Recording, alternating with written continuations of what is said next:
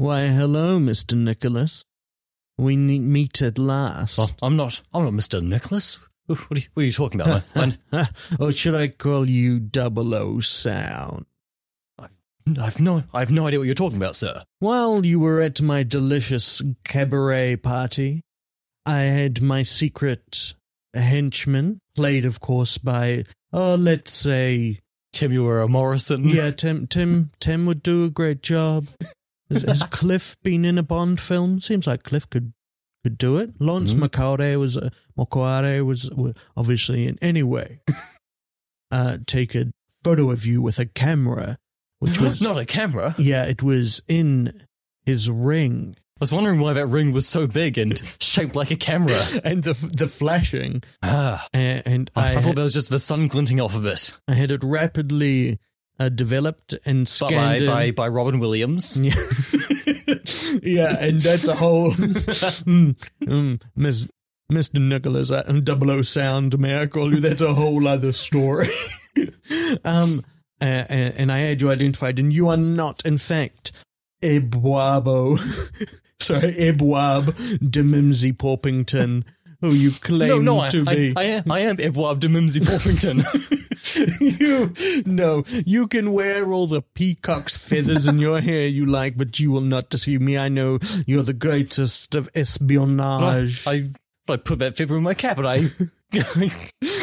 what, what, how does that fucking rhyme in? very droll, Mr. Nicholas, very droll, but by now I can see you've worked out that my plan to put on a podcast called Shite and Sound, in which I, mm, the nefarious Youtha Shite, watch one film from the BFI's top 100 list and then another film that is like it in some way.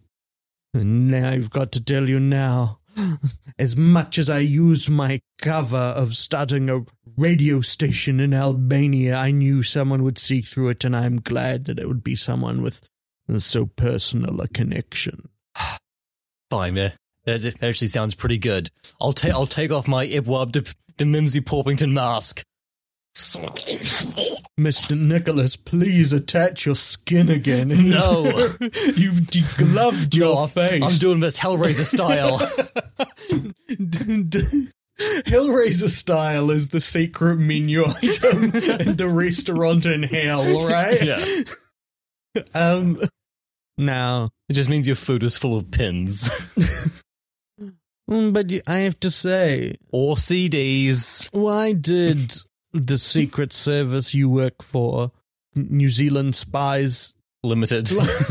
Limited Incorporated Est uh, 2021 um send you after me because nothing I'm doing here is a crime. But what about that giant sack full of microprocessors over in the corner there? Huh. The, the, the, the ones you the ones you bought in in Boston while while people were being the departed. you were the one who was buying those microprocessors the whole time. Look, there's simply a chip shortage on right now, and if people want Ryzen 5 3600Xs at, at sticker price, well, they'll have to go through someone. You truly are nefarious.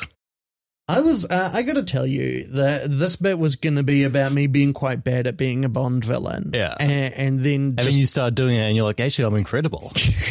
like and- no, so I can make the point that like like Christopher Walken of- in View to a Kill, obviously a great Bond villain. yeah. Um, and it's harder than you think. But no, like J- James James Mason and North by Northwest, great Bond villain. oh, like like absolutely. yeah.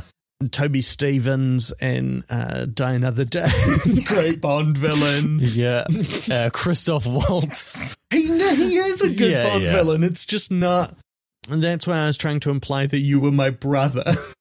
Because remember, Right, the remember personal how- connection? yeah, yeah, yeah, Remember how? I thought it was just because I'm someone who uh, who likes North by Northwest a lot, and that was a personal connection.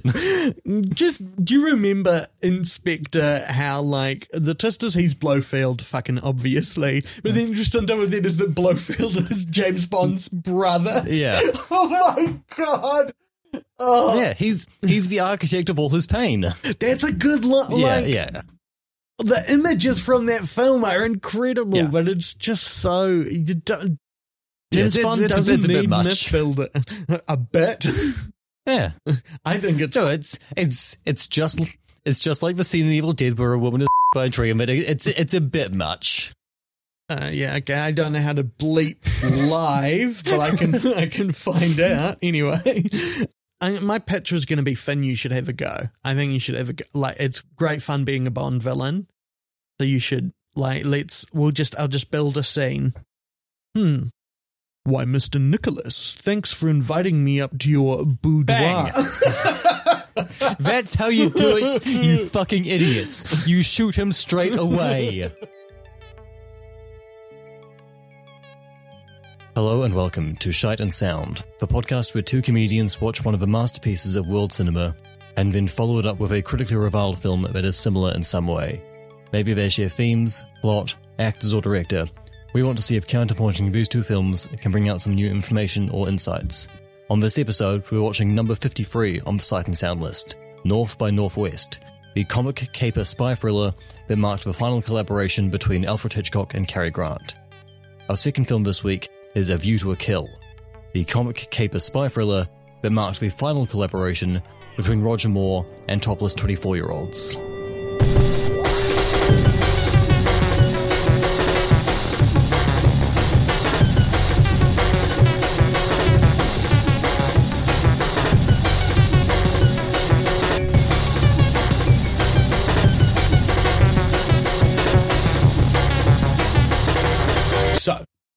North by Elijah Wood. Yes.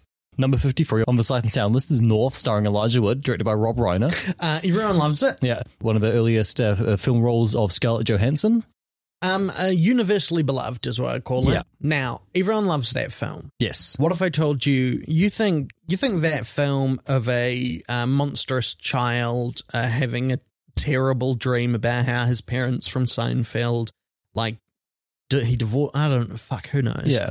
Um, I think he gets emancipated from his parents because they're slightly mean to him once or something. Yeah. what if? I mean, he has to hang out with Bruce Willis a bunch as punishment. yeah. What could? What if I told you you could improve that film? I know Yeah. you don't think it's possible, but what if it was North by Northwest? Oh, so it's a movie North, but directed by the son of Kim and Kanye. No, uh, it, it's directed by Alfred Hitchcock Oh. from his idea, written by Ernest Lehman, Cary Grant, Eva Marie Saint, Mames Jason, Martin Landau, Yeah. Leo G. Carroll. and Some some some heavy hitters in this one. and what if I told you that it is in fact from forty years mm. before North? That's how Oh. good it is. It's from ah, Wow. before North, and it kind of, if not invented, but like codified espionage action as a genre. That sounds great because I've always I've always been thinking there's not enough espionage action in in the movie North. Um, I mean, there's some. The whole thing is kind of a, a spy routine, if you think about it, um, Mhm. which you shouldn't, because that's what I believe uh, the Psychiatrists Council in the world have labeled an unacceptable thought. Labeled as the first sign of madness. I believe it's one whole side of the dark triad of evil personality traits. Um, is thinking about the film. Yeah, North. it's thinking about it's thinking about the film North, and then Iraq and Afghanistan.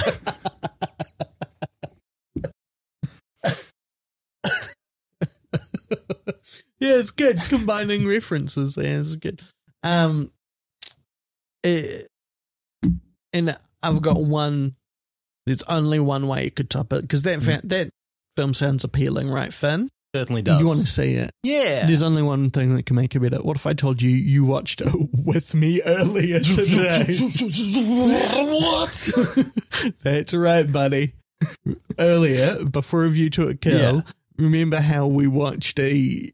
a Oh, a I, I, sat on that couch and I looked at a screen for for for like two and a bit hours. yeah. Oh, yeah, no, I remember that now. Crazy, crazy times. Yeah, it's a good film, man. Yeah, good fun. yeah. Yeah, what do you think? Oh, but you know, ah. I liked it a lot. Uh, it's an interesting film to watch. yeah, yeah. I mean, like, it's not, it's not Hitchcock's best.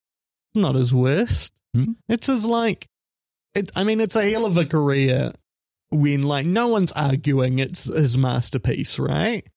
Well, I'm, I'm, sure. I'm sure some people are. I mean, there are people who put this in their top ten movies of all time to to send to the BFI. So I think some people think this is a masterpiece. I I I mean, with the amount of Hitchcock on this list, I Mm. think there are a lot of people who are just like, I'm just going to send in a whole just Hitchcock. He's the only director.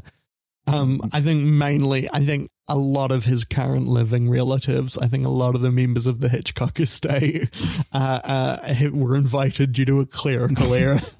and that's why Yeah, good old Patricia. North by Northwest Finn. Yes, it's about. Okay, hey, no. Nah, hey, there's nothing to say about this movie. What do you think of it? This is the third time that I've seen uh, North by Northwest. I think. Yeah. For you, this is like second tier Hitchcock, right? Yeah, I think it's Yeah. the top. I think it is the top of the second tier, Right. Yeah. and and that is just because I think, um, Vertigo, Rear Window, and Psycho question mark again. We'll, we'll Hmm. yeah. a We'll, we'll we'll get to Psycho. uh, are are so golden. Hmm. um, that they they stand above the others. And like the second tier is like North by Northwest, Dial M for Murder. I love Lifeboat, uh, um, and oh, and maybe Rope. Yeah. Yeah. Oh, and Strangers on a Train. Yeah. Like it's still a good and, tier. and and like and like twelve other ones that we can't remember right yeah, now. yeah, you know, it's not. It's. It's. I just think it's part of the main pack. I Right, don't think yeah, it. I don't think it's a golden child. I think this is a film, um, where its biggest legacy is in what it influenced Hmm. rather than what it is itself. Which is not to say that's not me being like. I get that the whole thing is like you're kind of going for the Raymond Chandler. The plot doesn't matter; it's the beats Yeah. to the point where, of course, there's the famous scene where he meets up with the British spy who's like, I'll explain the plot now. And then the a plane is so loud you don't hear it. Well, he's not a British spy. It's that's that's Leo G. Carroll, who's like the who, who's in like the CIA. But he's British. No, he's just, he's just old. Yeah, he's just old and speaking in a transatlantic accent. Yeah. yeah, yeah. Sorry. Yeah, no. Anyway, the spy. Yeah, Uh, uh, uh, the the professor. That's what that character is called. Yeah, yes, of course. And as cool as it is when he's out on those planes and that plane is coming for Mm. him, and I th- I think that is the the great success of this film is that sequence. Yeah. for, with- for obvious fucking reasons, uh, iconic for a reason. Um, but like him on Mount Rushmore is always ev- like I find underwhelming. Yeah, it's not one of Hitchcock's strongest set pieces. Um, and a lot of the rest of it is talk, And like there, there's fun, you know. There, there's hiding on the train. There's, but there's not. I, I kind of want, and it is like you remember like the two time, like the scuffle at the auction, and the killing of the guy at the UN. Mm. The are, are incredible moments that feel like they should be incredible sequences. You know uh, in, instead of it being like literally two shots of a guy is talking, there's a knife in his back, Yeah, and, yeah. and suddenly Cary Grant is whole. It, just feels uh, like, and like what, and like how it does it is, yeah, that like, do you understand what I'm saying? Yeah, like I sound like, and it is just the fact that like, Rear Window has been imitated so many times, and I don't think ever really bettered. Yeah, I think a lot of things have imitated North by Northwest and bettered it. right. I think we, we, we did a fair bit of Hitchcock talk last uh, last time. Yeah. So let, let let's let's do some Cary Grant talk this time. Yeah. What are your feelings on Cary Grant? I mean, the key thing to know about Cary Grant is that his name was Archibald Lee, Yeah. which is just a much better name. I like, I don't, I have, like, because Cary Grant was so clearly someone so defined by star persona, right? And, and that that he is someone who is who is an icon, and yet because I haven't gone that deep into the old filmo, um, I I do I think of him as the lead in North by Northwest and the lead in um his In- Girl Friday, Right, yeah. and um oh come on, there's there's absolutely definitely more. Uh, the Um, the, uh, the the Philadelphia story, uh, To Catch a Thief. Uh, so I, I I was I was looking through. Arsenic and Old Lace, yeah. um Yeah, and like obviously, I find him very compelling. Mm. But it is uh, off mic. We were talking about Heat, and it is like Heat is great, but so much of the promise of Heat comes from it being shaped uh, uh, as two like inverse triangles of these two plots that converge in the middle of the film of them in the coffee shop, uh, uh, which is you know an all-time five out of five scene Yeah. but so like at least one and a half of those stars and it being a five star scene is growing up and coming from a world in which Pacino and De Niro are big things, you know? And, and so the thing I wish I had with Cary Grant was was living in a world where he was the thing, you know? And, and because that feels like such a part of um this film especially in in how much it is kind of taking a Cary Grant protagonist and then being like and what if he just went through just a whole fucking heap of shit Yes. uh, uh, uh none of which really makes sense but like he's he's great good and fun i just don't i'm i don't feel strongly attached to him Right. Yeah. um i think he is better at comedy than he is at drama yes. um, but that's not, I think, that controversial Hmm. a take. Like as much as his Girl Friday is film about a man harassing his wife, uh, it is. His his ex- his ex wife. Oh yeah, yeah. Yeah. Um, it does. He wants her to uh, not start a new life without him because he's more important. I mean, we've all been there, right? No. Yeah, yeah, No. yeah. I've been. Yeah, I mean, oh no, I've got. I've got some very apologetic emails to write. Although that, that that's pretty much always true for you, right? Well, that is too real. so by this point, Ca- Cary Grant had been in movies for 27 years. Yeah, his first film is is in 1932. This Yeah. is The Night. and and he he does he does eight films in 1932. He starts off like uncre- he starts off uncredited, and then moves up to like fourth or fifth billed. And then by the end of the year, he is he is the like romantic lead of like Marlene Dietrich movies. Like that, that, it is Yeah, yeah, like, he is- one one of one of the craziest years that anyone has ever had in movies. Yeah, him and um that year in the 90s for Jim Carrey. Hmm. Like, Yeah, yeah. So it starts off with him being uncredited, and ends up he is the he is the romantic lead. Uh, he's the lead in like in in Madame Butterfly. He's the lead in Blonde Venus with Marlene Dietrich. He's the lead in a movie called Hot uh, called Hot Saturday. It's like crazy crazy shit. that film's about me. On Saturdays. And then so he's he's mostly in in sort of like light dramas and and a, a couple of yeah and you know kind of light light dramas and like like melo, melodramas romance type stuff. Then when like screwball comedies start being made, he is in those very early on, Yeah. and he makes probably the two defining screwball comedies. He makes Bringing Up Baby and His Girl Friday. Yeah. I'm bringing up baby. Shit, I always forget it's him and bringing Mm, up yeah. baby. Man, bringing up baby is so good though. Um, I don't know. I I would put. Oh, it feels bad not to have a. Oh, is bringing up baby Preston Sturges? No, it feels no, bad it's, not. it's Howard Hawks. It feels bad not to have a Sturges in there. So Yeah. you'd like Lady Eve maybe, or Sullivan's Travels, Yeah. or All Hail the Conquering Hero. You know, one of the. Yeah. Anyway. Yeah, so he starts doing screwball comedies. I mean, he's mostly doing comedies for four or five years, and then he does uh, then, then he does a movie called Suspicion, which is his first movie with Hitchcock. Yeah. which is uh, the only one of his Hitchcock films I have not seen. That's with him and Joan Fontaine in 1941. And then he starts to do more serious stuff. He starts to do thr- he starts to do thrillers, uh, but but he's still doing the comedies. He's still doing things like Arsenic and Old Lace. Then five years later, he does his second Hitchcock film, which is called Notorious, Yeah. with him and Ingrid Bergman. It's about Biggie. Yeah. Which, which is a very good film where Ingrid Bergman is the daughter of a Nazi spy living in America. And uh, she is uh, she is basically told by the American government, you need to go to Brazil and and get in good with this group of uh, secret like Nazi holdouts, Yeah. so we can so we can take them down. And yeah, it's like her and Cary Grant are the two Americans, and they're falling in love while she is while she has to pretend to be in love with this with this Nazi. Then nine years later, he does his next Hitchcock film, To Catch a Thief, Yeah. which I think is almost top tier Hitchcock if it wasn't for the fact that it kind of lags near the end a lot. I like I buy the tension of that film Hmm. through to the end, Hmm. but I understand that that is like really liking To Catch a Thief is maybe my most controversial Hitchcock. Oh, I. I yeah, I, I also really like Yeah. To Catch a Thief. But yeah, I, I think that's I think that's mm, mm, like it might be Grace Kelly's best performance in one of his movies. I, I think Cary Yeah, Grant is that. so effortlessly charming in it, and it's the best looking movie Hitchcock ever made.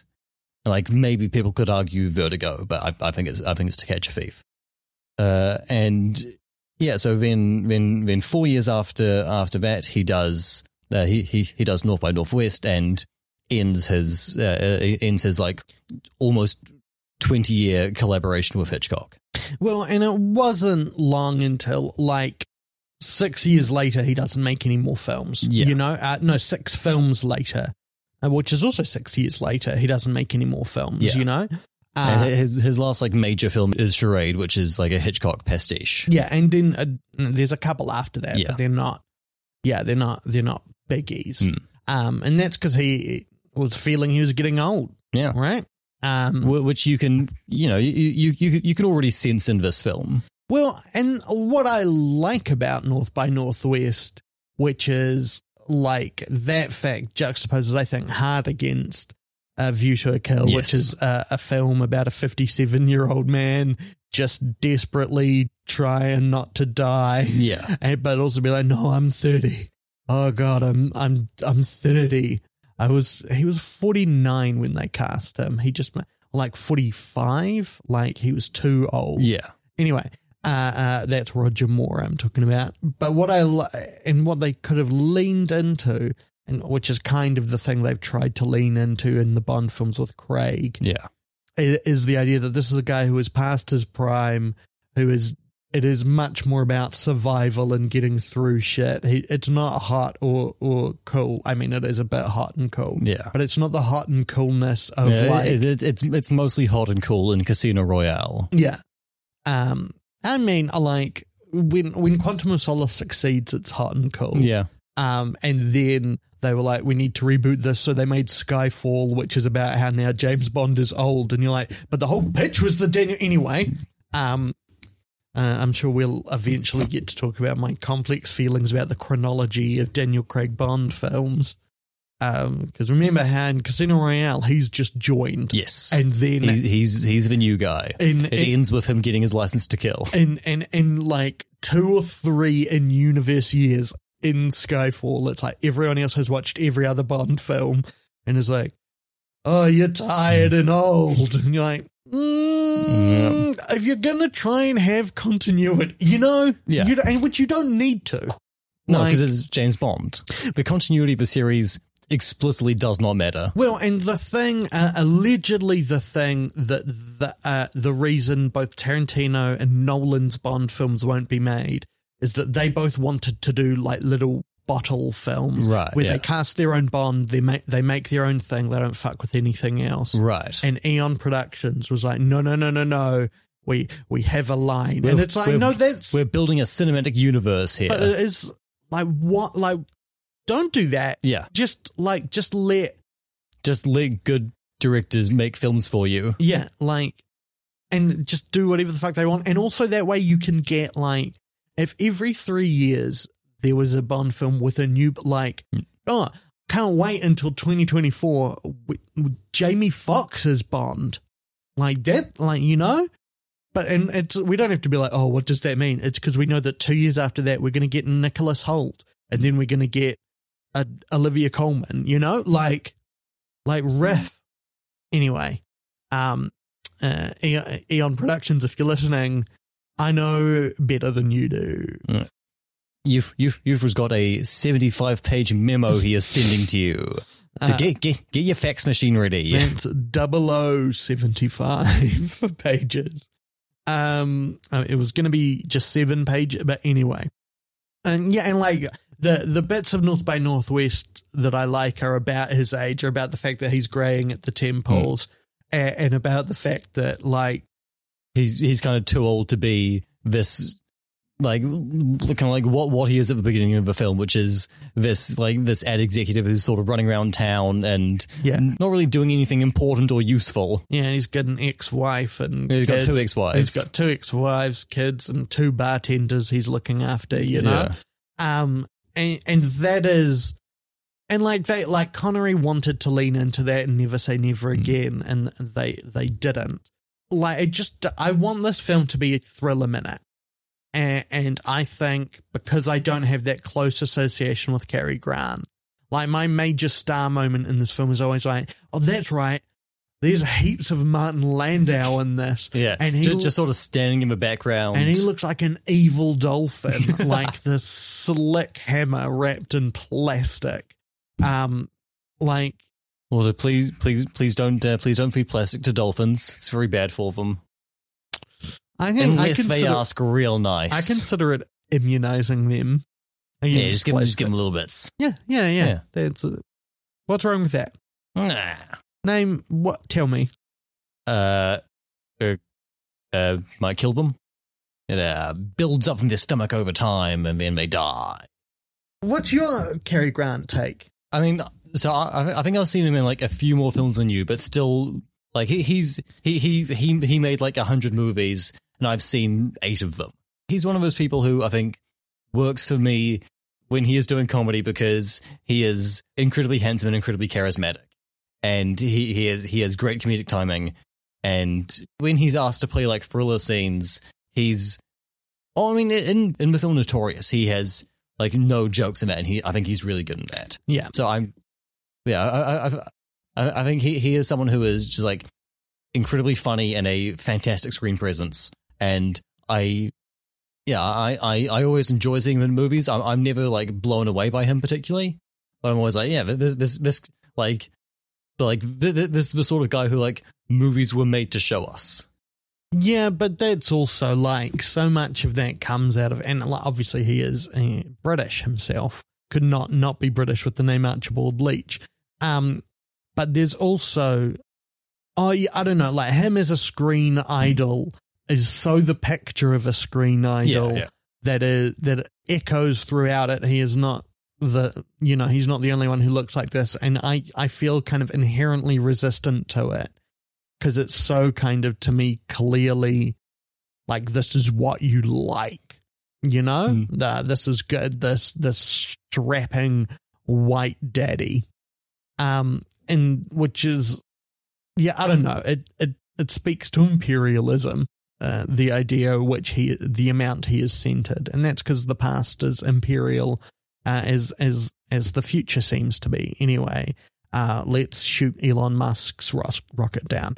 Um so opening credits Saul Bass kinetic typography uh, these names flying up the side uh, of a big old skyscraper Yeah. they look great Yeah, they've aged incredibly well it's one of Saul Bass's best title credit scenes, I think. Yeah, and a lo- like his best, like Hello, Hello, Not a Place Called Vertigo, or He's a Real American Psycho. So, in this skyscraper works a man. Roger Thornhill. He, he's he's How do we meet him? Uh, I, I think I was looking away from the screen at that point. Is, is, is he just walking with the secretary? Yeah, yeah, it's, Right, a, yeah, it's yeah. a good old Sorkin walk and talk. Yeah, yeah. He's walking through the building with the secretary. He's going out to lunch, and uh, yeah, she, she's coming to get a cab with him because she's going home for the day, I think. And we first see them like coming out of the building, and there's a, there's a guy who's hailing a cab, and and he he runs over with the secretary and says, "Oh, I've got a very sick woman here," and and like and steals this guy's cab and and rides off. This guy's fast talking. He wheels. Yeah. He deals. He, he's he's a he's a he's a he's a real cad. he goes to uh, a hotel bar and there's two thugs there. They're looking for someone. They're looking for George Kaplan. and here a waiter paging him, and through a, a complex misunderstanding, they think old executive advertising. Advertising executive. It's his full title. executive advertising, advertising executive. Uh, Rojo Thorny. Um, Roger Mhm. Thornberry. Uh, he's he's one of the Thornbirds. and uh, he's Bella Thorne's father. You know Bella Thorne from OnlyFans. yep. like not all of the cast of the Disney Channel series Shake It Up, Shake It Up could turn out to be Zendayas, you know? No. Um, but so these two street thugs, they think Roger Thorno, Mm. Bella Thorne's dad, um, uh, uh, is, Is- George is Kaplan. George Kaplan, they so- kidnap him, Yeah. Take him to a luxurious estate. Yeah, and and like Glen Cove. Uh, It- it- it's it's yeah, it's yeah, it's it's somewhere, somewhere just outside of New York City where fancy people live. It's a big mansion with lots of grounds. They drive him up to a door, they take him inside, and uh, Martin Landau's there. Scary, scary guy.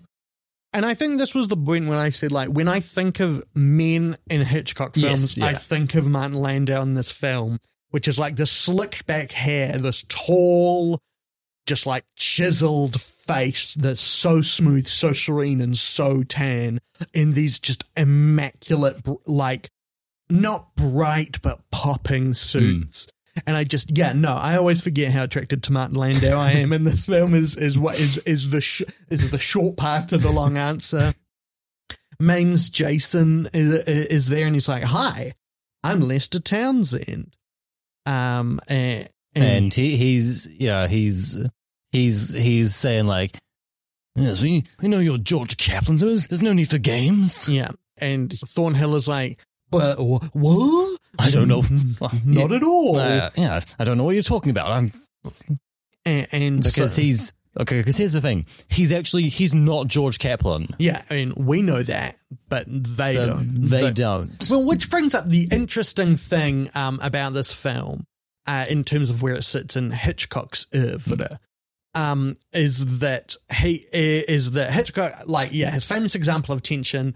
Not to repeat last week, the bomb under the table. We Yeah. know the bomb's there; they don't. This is a film where all of the tension is that we know all of the time yes um, where it is that that we know that there is a misunderstanding going on. We know the nature of the misunderstanding, and we know how it is going bad. A- And like so, like the joke about like the you know the plot is hidden by the plane is that like that's the details of the that's the shmoo shmoo. That would be the techno babble in a in a Yeah. Star Trek film.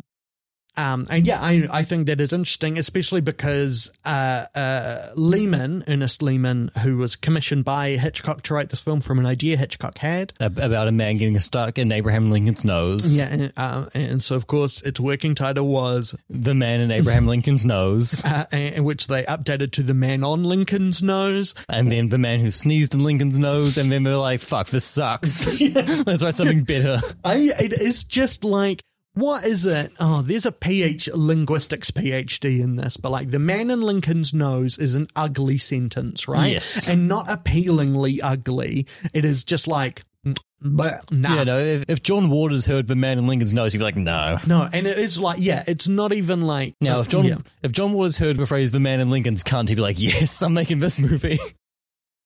you happy with that? Happy with that, Joe? You don't want another take on it?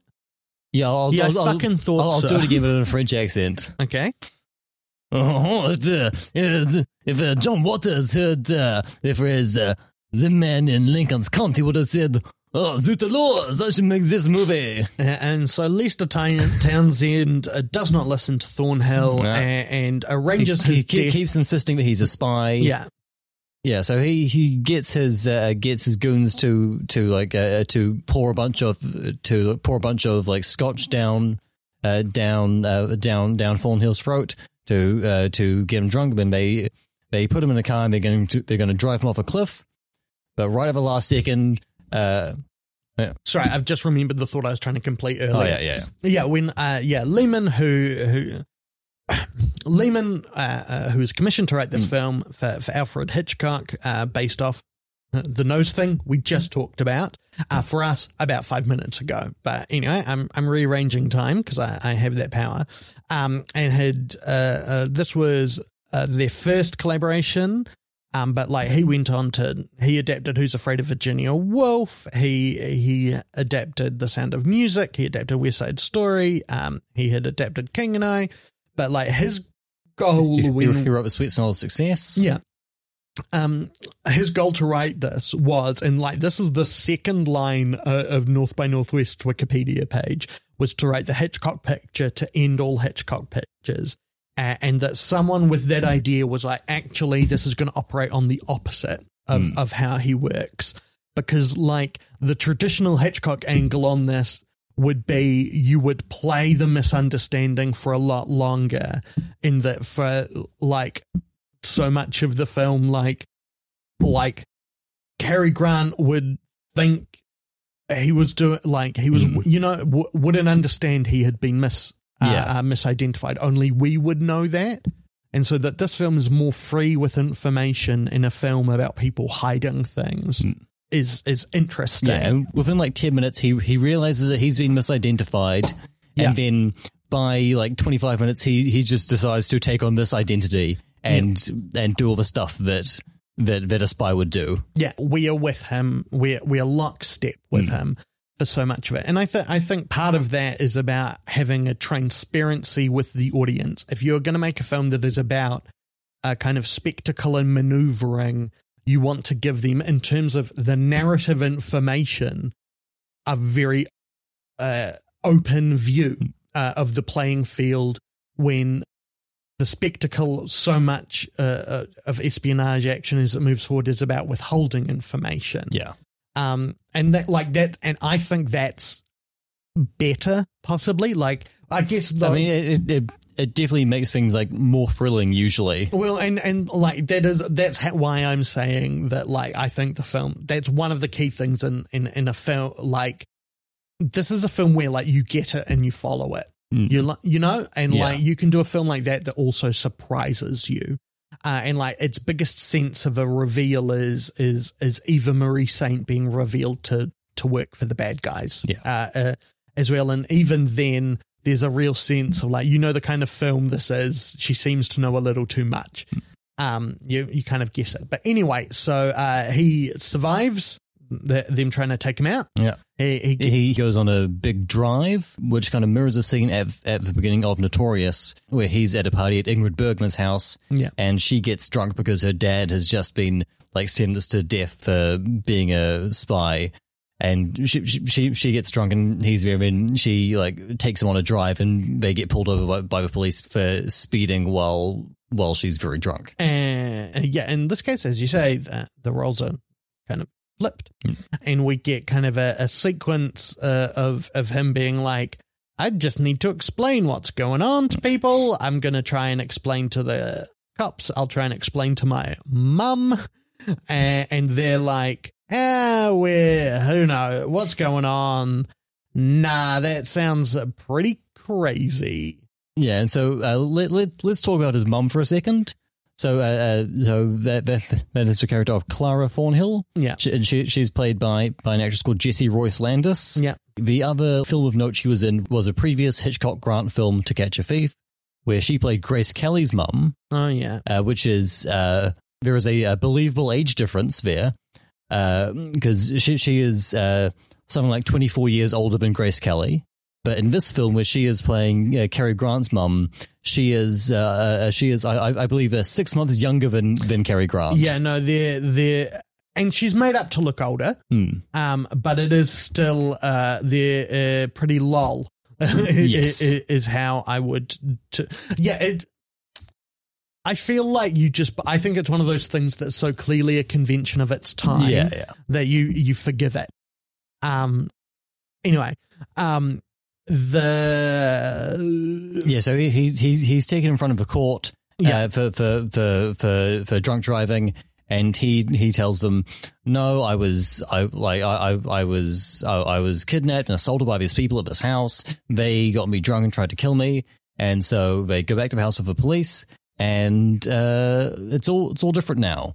The the couch cushions, which were soaked in in scotch, have been have been washed. The the cabinet that was full of alcohol is now full of books. Yeah. And and there's a woman there claiming to be Townsend's wife, and she says, "Oh, we were so worried about you. You well, you had a bit too much to drink last night, didn't you? But we're so glad you got home safe. Yeah. And he's he's trying to tell everyone, no, no, it's all it was all different. These people are fucking with you. Yeah. And no no one believes him because he's just a he's just a drunk playboy. And they're like, this guy, and, and his quotes wife is like, he's a United Nations diplomat. Right. Yes. Yeah. Uh, uh, it's just important to get that information. He, he, he. Yeah. So he's like, I'll I'll get to the bottom of this. I'll go I'll go see I'll go see Lester Townsend and you know I'll cl- clear this all up. So he goes to the United Nations and we see inside we see the inside of the Uni- Uh, Before Nations. then, there's the brief bit where him and his mum go to Kaplan's hotel room, and they get the call and escape. Then they go to the UN. oh, okay. Yeah. Right. Right. Uh, anyway, it doesn't. There's that little sequence. Right, yeah, yeah. So when he was meeting Townsend the first time, Townsend like read out a list of all the hotel rooms he'd stayed in recently and where he was going to be staying in the future to like prove hey, we know that you're George Kaplan. We know you've stayed here and here. Yeah, yeah. And so he goes to the hotel room and realizes that none of the staff at the hotel have ever seen George Kaplan before. There's a phone call from the thugs. Uh, anyway, Yeah, so Um, he goes to the UN Yeah. and he goes inside the building where the entire interior essentially is this incredible, like, modernist matte painting of the inside of a building. yeah. It is beautiful. I I feel like visiting the the UN General Assembly in New York w- would be a moment of real awe. Only really ruined by the fact that it doesn't look like this. Yeah. Um. It is. It is like who did the sets on? Like the like the like. Calling a Hitchcock film beautiful is at this point a cliche. This this film was shot by Robert Burks, who is his regular Yes. guy. He shot um, all, almost all of them, um, and, and he shot. Most importantly, we should have we should have mentioned him last week because he shot Rear Window. Yes. But like, um, uh, yeah, this film just looks beautiful. It's VistaVision. It's Technicolor. There, there's this real, oh, it, it, it's heightened and and and textural. Yes. Um, there's always a sense of depth to it, and as the film goes on and gets more and more back projection heavy, uh, uh, that it is interesting how he weaves, how Hitchcock weaves that sense of depth into it so early, so that when we get to those moments, they feel it feels natural. It feels like an Yeah. evolution of, of the game. But but yeah, so he meets up with Townsend, who Who's- is not Who's, who's not James Mason? He's a, he's a new guy. and he's like, "Oh, okay, I understand what's going on here. Let me just explain the plot." But one of the thugs, is an expert knife thrower. yeah, and uh, from across the room throws a knife into the real Townsend's back, and he uh, slumps over, and uh, you know what? This this this Roger Thornhill got the worst luck. As as as Townsend slumps over, Cary Grant goes to like hold him, and he grabs the knife and pulls the knife out of his back. I mean, it Yeah. looks like he's it looks like he stabbed the guy, and someone's standing there with a giant camera and takes a big takes takes a cam takes a photo with a big flash. Yeah. and I mean, you see a picture of of Cary Grant just holding a knife, going, "Ugh." uh, it, it- it's great. yeah, And it, I it- it is it is very silly, and it knows it's very silly. And I, I, I, yeah, I just wish this had been the final click of a ticking sequence of building suspense rather than a, a weird flurried moment, you know? Yeah, Um. Anyway, so he's like, "Oh well, uh, I I gotta go," um, and, and uh, he continues his attempt to find the real Kaplan. yes. But uh, f- uh, first, he has to flee town. Yeah. because uh, he is a wanted murderer now. Yeah. So yeah, there's, there's a there's a a scene uh, there's a scene in Grand Central Station where he Yeah. has to evade the police and tr- and try and get onto a train. Yeah, as I as I said to you, my favorite, second favorite espionage sequence in Grand Central Station. The Mhm. other being episode four hundred one of Mister Robot. Check it out. Uh, so he, he he gets on a train. He's almost caught. By, he's almost caught by the police. Yeah. But uh, uh, uh, but a woman played by Eva Marie Saint. Yeah. Uh, she she sends the police off in the other direction. Yeah. And then she she's we we, we never see her again. She's she, she's essentially an extra. Yeah, it's weird because she does get second billing, Yeah. but like it's always you know. Oh, old old movies are weird like that. I mean, modern movies are also weird like that. Yeah, actually, modern movies are probably weirder like that than old movies. Uh, I think they're all weird, and it, should be by inches of film you, your face appears on. Mhm. Um, no, uh, every it should be like a Valve video game. Every the end credits of a film should be alphabetical by surname uh, of, of everyone involved. Hmm. Yeah, with with their job next to it. Let's not go full Valve. Finn looks like he's about to say something. I will Hmm. not give him that chance. So he sneaks on a train. It's going to Chicago. He Yeah. wants to do some improv classes.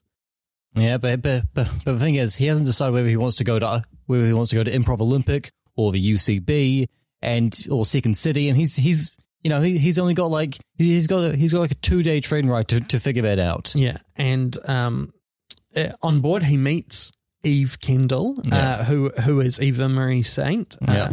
So named because I I don't think Eva Marie Saint is able to know like she can't. She's like I can't. Like Andre Benjamin saying he couldn't really see himself in Four Brothers because he couldn't be a brother because he's an only child. Eva Marie Saint's like, yeah, I just don't think I could have a name other than Eve or Eva Yep. uh, sorry, I should use her full name Neon Genesis Evangelion Marie Saint Nicholas Santa Claus. Ho ho ho. The third. Starring Tim Allen, Santa Claus. They meet. They have dinner in the, the dinner cart, Yep. dinner carriage, car, Yeah. The, the, the dining car. the dining. Yeah, we, we got there in the end. yeah, We know words.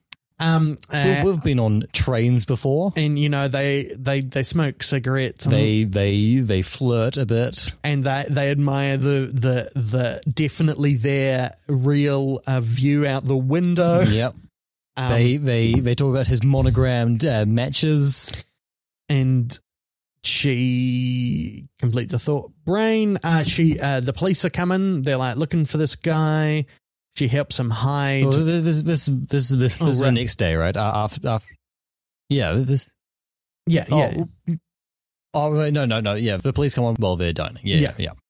Yeah, so they go back to her room and he hides in the like fold up overhead bunk while while she talks to the police. Uh, which we don't know. We don't know until because the the police come in and, and she's all like, "Oh, well, we know he was in there." well, uh, we- I think I think we, we can like hear her talking to him first. yeah, yeah, But- yeah. yeah, but we don't But see we don't him. we don't know where he's hiding. Yeah. There's a talking to the police, being all like, "Hi, I'm distracting you, la di da, la di do," uh, and, then they leave, and the top bunk opens, and he's in there, and uh, yeah, And good. uh, yeah, he just Good. sort of rolls out looking very rumpled, I- and uh, he's he's he's broken his sunglasses while he was in there. As a child, I spent quite a lot. Isn't that what uh, earlier when they first meet? She's like, "Why do you wear sunglasses?" And he goes like, "Oh, I have a weak tolerance for questions." Oh no, no that, that, that's that's at Grand Central Station. When, when, right. when yeah, when when the guy who he's trying to buy a ticket from keeps asking him like personal questions Yeah. because this guy uh, is is like trying to stall him because he's on the lookout for this uh, famous murderer. yeah, Yeah, and he, he he keeps asking, "Oh, where are you going? You seem pretty busy. yeah. Oh, why are you wearing those sunglasses?" And he says. Yeah, I've, I've I've got I've got a sensitivity to questions. That's right. Oh, it's incredible. Um, uh, they yeah, and they they get a they clinch a bit. They get a bit close. They Mhm. they they they fuck. They fuck. They say that again. They fuck. They go more They fuck. harder. No. do it. Do No, it. Do no. it. Relish. No. ASMR it. They fuck. oh whoa! Hello, sailor.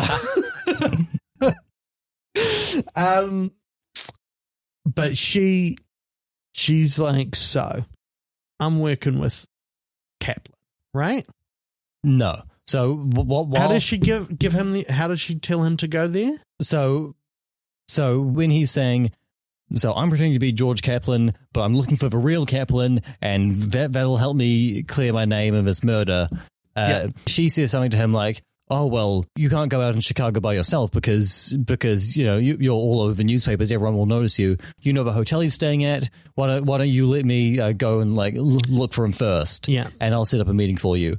And then he agrees to that, and then we see her uh, uh, pass a uh, pass a note to like a whatever the train version of a of a bellhop is. Yeah. And he he takes a note to another room where we see James Mason and Martin Landau. Yeah. And she's working for the bad guys. Oh no! than it is uh, patented Oh, moving his I, I glasses. was. I was going to, but I was like, uh, who cares? I mean, I care. Yeah. Uh, yeah. So they get off a train in Chicago. The police are waiting for them. Yeah. Uh, so they've disguised Cary Grant in the uniform of one of the train valets. Yeah. And uh, uh, There's a long discussion about the precise location of his other clothes, which is very weird. yeah. When they're walking out of the train, it's like, where are my clothes? Oh, in the bag under your arm. My left arm or my right arm? And it's like, bud, let's get let's Well, I mean, get out of here. He he does have one pair of clothes. No, well now he has two. sure. So yeah, he.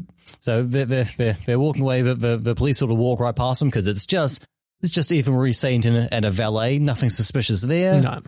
Uh, and then I mean, she is an Eva, so she is a like 40 foot tall cybernetic machine designed to kill angels, yeah, piloted by a child. yeah, she's a member of the Evil Villains Association. Um, you should definitely watch Neon Genesis Evangelion. I feel like it it's really, it's it's all on Netflix now, right? yeah, Hmm. subs not dubs. Ah, okay. like they ch- like when you look at the list of changes, you were like, these aren't important. Hmm. The the yeah no the Hmm. and, and the subs are. You know, there's a bit where one guy says to another guy, "I like you." No, he's they're talking about romantic love. But anyway, uh, enough about uh, declarations of love between a teen boy and a uh, timeless angel from another world. And it was made by the guy who directed Shin Godzilla. I mean, I I would put those in the other order, but yeah, I mean, that's that's what I mainly know him from, and Right. from voicing the lead character in The Wind Rises. Do you, do you like the music in Shin Godzilla that goes dum dum dum dum dum dum dum dum dum dum? I, I, I, I, I don't I don't remember it that clearly, but I, I like pretty much everything Shin Godzilla. So Uh, yeah, because you got uh, watching Neon Genesis Evangelion. If you want to hear that song a lot, uh, like I don't think you comprehend how much you will hear that song. Um, anyway, uh, Neon Genesis Evangelion, watch it, but only if you're properly medicated, because I don't think there is a better expression in, in motion picture medium of what the experience of mental illness and specifically clinical depression is. Uh, watching it while experiencing those things can be can actually be really quite damaging. And yes, I deliberately left books and poetry out of that definition because I'm not gonna try and fight with Sylvia Plath. the police go onto the train to look to look for him, and they find a, a valet in, in his underwear, and they're like, "They must have got your valet uniform from you," and he's like. Yeah, they went that way. And then the police run off, and he just like takes out of this giant wad of cash and starts counting through it. Yeah, Then there, there's a scene where where the police run into one of the rooms at the station where there's just like tons of uh, tons of uh, passengers and valets, and all the valets are dressed the same, so they're running around and like turning each one around like, "Is it you?" And it's, it's none of them. it's But- great though. uh, This yeah. bit is great. Yeah, uh, but it's it, but it's none of those guys because Cary Grant is now in the bathroom, getting changed back into his uh, getting changed back into his his one suit and shaving. Yeah, using his uh, the funny little razor. Yeah, using a, a tiny little razor which he got from the bathroom on the train. Yeah. And there's a there's a big guy next to him who's who's shaving with a with a big straight razor. And when he sees when he sees Cary Grant take out the tiny little razor, he gives him he gives him a look. Yeah, it, it, it's the kind of comedy that you only expect uh, from a film not really famed for its comedy. um, And so while while, he's doing this, he, he, Eva Marie Saint is in a is in a phone booth. We assume uh, talking to George Kaplan. or Kiefer Th- Sutherland. Oh right, because from from from from the movie Phone Booth. Yeah, on film to Joel Schumacher, Yeah. Uh. Colin Farrell. Yeah. I think that film's not bad. But uh, the, the like reveal at the end is like there was a woman at his work he was vaguely attracted to, and that's why he got phone boofed. It's a bit of a seven thing. It's like you shouldn't have thought about cheating on your wife, Yeah. kind of thing. Yeah, Yeah. because it's a movie written by Jimmy Carter. What? I don't understand that reference. Uh, There's a famous thing that Jimmy Carter said about "I've felt lust in my heart, and that's that's just as bad as cheating on my wife or whatever. Because Jimmy Carter's a weird Christian. yeah, but I feel very bad for his internal life. Yeah. Anyway, Um, nah, he probably cheats a lot. right now, he's a he's a peahound. Sorry, a sea scout. Um, uh, Yeah, so when when he comes out of the bathroom, she tells him that uh, I've, I've arranged this meeting with I've arranged for a meeting with George Kaplan. Uh, He's Mhm. going to meet you at uh, uh, he's going to meet you at a, uh deserted bus stop mhm. and uh, uh, in a, uh giant empty plain outside of Chicago. Yeah. and he says, "Great, that sounds entirely on the level." yeah, I I love planes, Yeah. and the one thing I love more than planes is planes. With, Yeah. with one of the, you know, one is plain like the Mm. Cleveland Plain Dealer, and another is plane like planing wood. Yep. Yeah, and, and so she, she like leaves him at that point. She's like, "Oh, you know, we probably shouldn't see each other again because you're still a wanted murderer." Yeah. And she goes off to her hotel, and he catches the bus out out to like like way like way outside Chicago. You can't you cannot see the city anymore. Yeah. and uh, he he waits there, and there is five minutes of nothing happening. It, well, and it's some of the most compelling nothing ever. Yes, which it's, is it's, um, it's very it's very good nothing. Yeah. he, he's he's standing on the side of a road, waiting. A car a car goes past, and he thinks, "Oh, is that Kaplan? No." Another another car comes past in the opposite direction. He's like, "Oh, is that? No, it's not." There's a there's a crop duster in the background. That's not coming back. yeah, Uh, there's there's a, another car that kind of comes out of a nearby cornfield and drops a guy off, and he looks at the guy, and well, the guy it- looks it- at him. No, the the the car drives up, stops, drives away very quickly, and the guy is just standing there like he's appeared like a like he's reversed the end of the Bourne identitying. You know? So he he he looks at the guy. The guy looks at him. He goes over and asks, "You you you you you wouldn't be able to say your name is George Kaplan, would you?" And he says, "Well, I wouldn't because it isn't." Yeah. And you're like, Crazy. "Great, yeah, helpful." Uh, and th- this this and another bus comes up. This guy gets on that bus and drives away. And uh, but but before he but, but before he goes, he says, "Well, that's weird." That crop dust is dust and crops where there ain't no crops to dust. And you're like, hmm. hmm. And so the bus drives away. Thornhill's left standing on the side of a road. And he's like, oh, what am I going to do now? Looks like Kaplan isn't showing up. And then he hears a sound behind him. Yeah. It's the crop duster. What? Whoa. Uh, and you know- it's coming right at him. It being a crop duster, you know the noise it's making. Yeah, because it means it means means farting. I mean, well, it means a specific it means a specific genre of farting. Sure. Mm, I consider it more of a form. you know, when people talk about crop dusting, most of the time what they're talking about is uh, stinking leaves or, Yeah. or shake and bake. So and I, people need to get more specific when they're talking about the form of flatulence. Yeah, so this this crop duster comes at him. It flies real low. He jumps down. He gets up. He's like, "Whoa, what's happening?" Yeah. The crop duster turns around, comes back.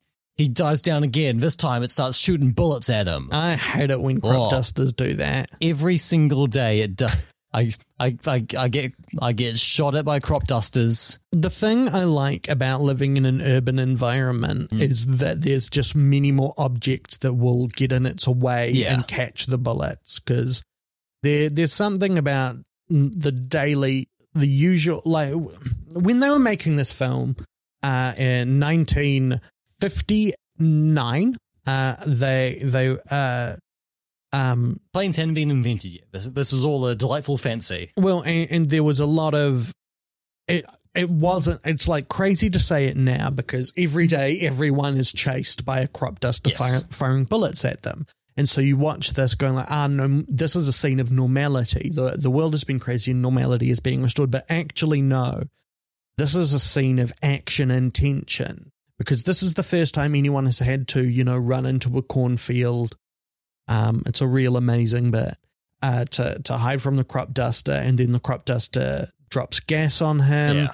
and, and we- you know, obviously horrifying, but it's horrifying because we we deal with that every day. Like, who doesn't walk down the street and see all the easily positioned bunkers for anyone to use. It's a, it's, it's a great use of public money. Yeah, I I I, got I, I got uh, doused in pesticide on the way here. And like the sky, we like it's so strange uh, uh, looking at these films from the past to see vistas of the sky that are not awash in in mosquito storms of hundreds of thousands of crop dusters, and we don't know where they came from. People think that there's because it was about this time they first started appearing in Yeah. the in the sky, uh, and they think it's connected. And and Hitchcock Also, always the thing that I've heard is that these crop dusters started at like roughly the same time that the passenger pigeon died out. And so what I think is most likely to have happened is the passenger pigeon was the main predator of a crop duster. and then and then when Americans took it upon themselves to kill like 10 billion passenger pigeons in like a decade, yeah yeah uh, the, the the the the crop dusters had no had no more natural predators and were able to grow to much larger sizes and were able to, to reproduce in numbers never before seen. I mean, that's the traditional thinking. Uh, I obviously, I'm. I don't want to speak out of hand, and I don't want to perpetrate a conspiracy theory, but I think there's a reason it's so f- hard to find uh, a discussion uh, uh, of my theory, which I find quite compelling, which is that um, uh, Americans converted all the passenger pigeons into crop dusters uh, as for state surveillance. And, the, and I don't. I don't think that's crazy. And like, obviously, uh, that was one of the things that was pretty deep in Edward Snowden's revelations. Yeah, Um, I was about to say I'm, I'm looking forward to I'm looking forward to Oliver Stone's uh, next movie on, on, on this, uh, and of course there are a third group who believe that, that the crop dusters actually uh, uh, actually emerged fully formed from Zeus's forehead. I and there's also, of course, the Animorphs theory that, that just everything. You know uh, how this whole thing about how so many parallel branches of evolution lead to crabs or lobsters. Yeah, Uh, I think we need to add crop dusters to that anyway. So how does how does he deal with this blimmin' crop duster? Well, uh, he does what we'd all do. Uh, he runs into the street and uh, stands in front of an oil tanker and uh, waves it down so it stops. And then the plane doesn't have enough time to, to pull up out of the way and uh, slams into one of the oil tanks and explodes. yeah, and that's what why we call stepping in front of an oil tanker to get it Hmm. the crop duster to hit it to explode north by northwesting. It, it's Yes. from this that.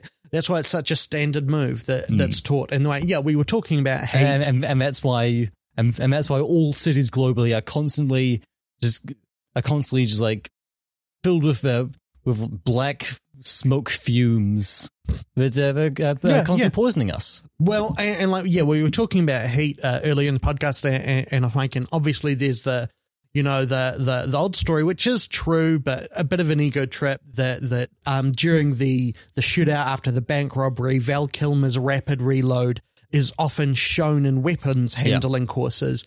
Because he, he's so good at reloading his gun. because he's so good at it, and uh, one of um and and also if you're gonna if you're gonna watch anyone reload a gun, it's gonna be Val Kilmer. Well, and and like that is often shown with Tom Cruise taking out uh, the three hitmen with with uh, his handgun in Collateral is Right, another yeah. example of uh, great weapons handling. Uh, a- and like that, I don't know why I'm saying this. We all know it. This sequence from North by Northwest is shown to every preschooler because obviously Yep. it's when you turn five that the crop duster first appears. Yeah, it's all like an It Follows.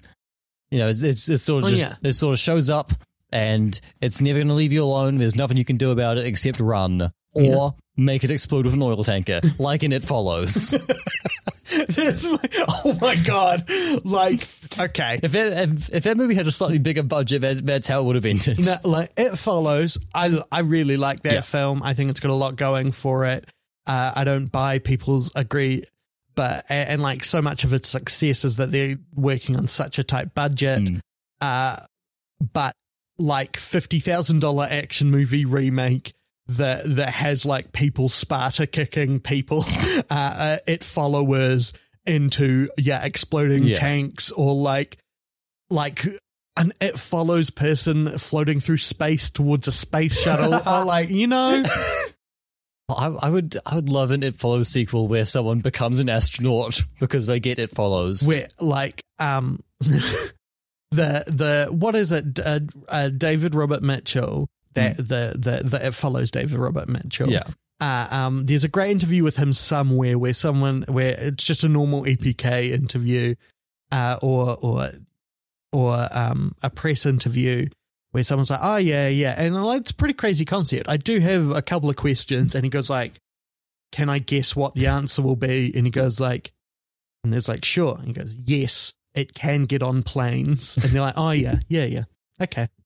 The first thought everyone has, like, couldn't you just get on a plane? No, the monster can get on planes Well, too. I mean, the real question is, how did it get on, on the roof of that house? He steals the car of, of, of an onlooker.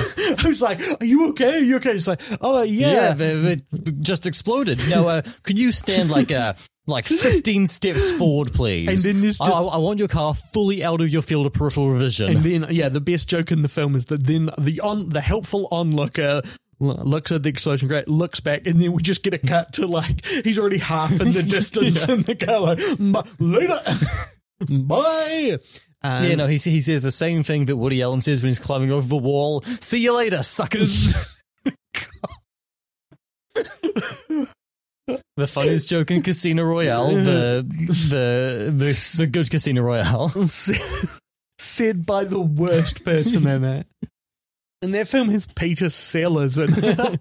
Any with it. So Thornhill tries to go to the hotel in Yes. Chicago. He go, he goes to the hotel, which is which is which is where where Kaplan is staying. It's also where where Eve Kendall is staying. Yeah, uh, and uh, Kaplan has checked out. He confronts Ka- her. Ka- Ka- Ka- Kaplan checked out at seven thirty that morning. Yeah. uh, I mean, which is about two hours before. Uh, uh, which is about two hours before uh, he he he got a note from from from Eve saying Yeah. that that that that Kaplan would meet him. Uh, they they have a, a wee argument. Yeah. Uh, she she leaves. He follows her to an art auction where he sees who's this. It's James Mason Yeah. and Walter Matthau. No, Martin Landau. Martin Landau. You can Yeah. understand how I get. Anyway, Yeah, we- we find out that James Mason's name is not uh, is not Townsend. It is Van Dam. yeah, you'll never guess what his first name is. Anyway, his name is Philip Van Dam. yeah, buying buying a statue. Yeah, an ugly little statue of like a clown holding a pumpkin or some shit. It fucking sucks. So I wouldn't I wouldn't fucking pay for this statue. It's garbage. Uh, yeah, it is a rare and prized artwork from um, a, a group of indigenous Mexicans. so I will just say, I, looks like it still looks like shit. He he he sees that Eve Kendall is with is with Van Dam, and he gets and and he finally knows that she's he gets really mad at her because uh, she's a woman who had sex with him uh, uh, to to, uh, to like trick him, Yeah. and that means that uh, she must be destroyed. And so uh, he he goes over and he like has this big speech where he like he he like tells her you know what a tramp she is or whatever. it is. I do think we should talk more about how women frequently use their vaginas as weapons. Mm. like in that movie Teeth, Van Damme buys the buys the statue. Him and Kendall leave. Yeah. And when Thornhill tries to leave, there are goons at every exit. Yeah. Martin Landau's at one of them, the knife throwing guy's at the other. Yeah. And so he decides, well, if I can't leave this auction, I will become the center of attention of this auction so Yeah. that no one can murder me. And he starts he starts betting on things. He's betting uh, he's betting incorrectly. He's being rude about the art. Uh, he's he's saying that things look like a fake, and uh, It yeah, is. I. he- I he's he's bidding he's bidding too low or he's bidding too high. He's just fucking with people. Yeah, it's uh, an incredible base of culture jamming, the like of which we would not see again until Banksy earned a million dollars, or like a billion dollars when he made that thing that shredded itself. Yeah. Uh, la, la, lol. What a crazy guy. Like Banksy, really causing a stir, telling them damn fucking richies where to shove their auction. Yeah. So he gets taken away by the police. Yes. Uh, But first, he exits through the gift shop. I mean, he Banksy must have done like a North by North like he must have done like he must have gone and spray painted James Mason onto Mount Rushmore, right? Oh. Like it really feels like the kind of thing he would have done. I don't know. What? Why not? Ugh, who who can who can tell who who can who can fathom what that guy's up to? You know, a real a real kooky character. he's just having nice. He's just being like, what if we, like, I did some political street art and then people heavily overvalued it. Like what he's doing is not the bad bit. I think. Uh, yeah. So he he yeah. So he he's purposely disruptive at this auction until the police are called and they take him away. Uh, and w- w- while he's being dragged by by the police, he looks at the knife thrower guy. and is like, yeah, g- bit, bit, bit of luck next time, buddy.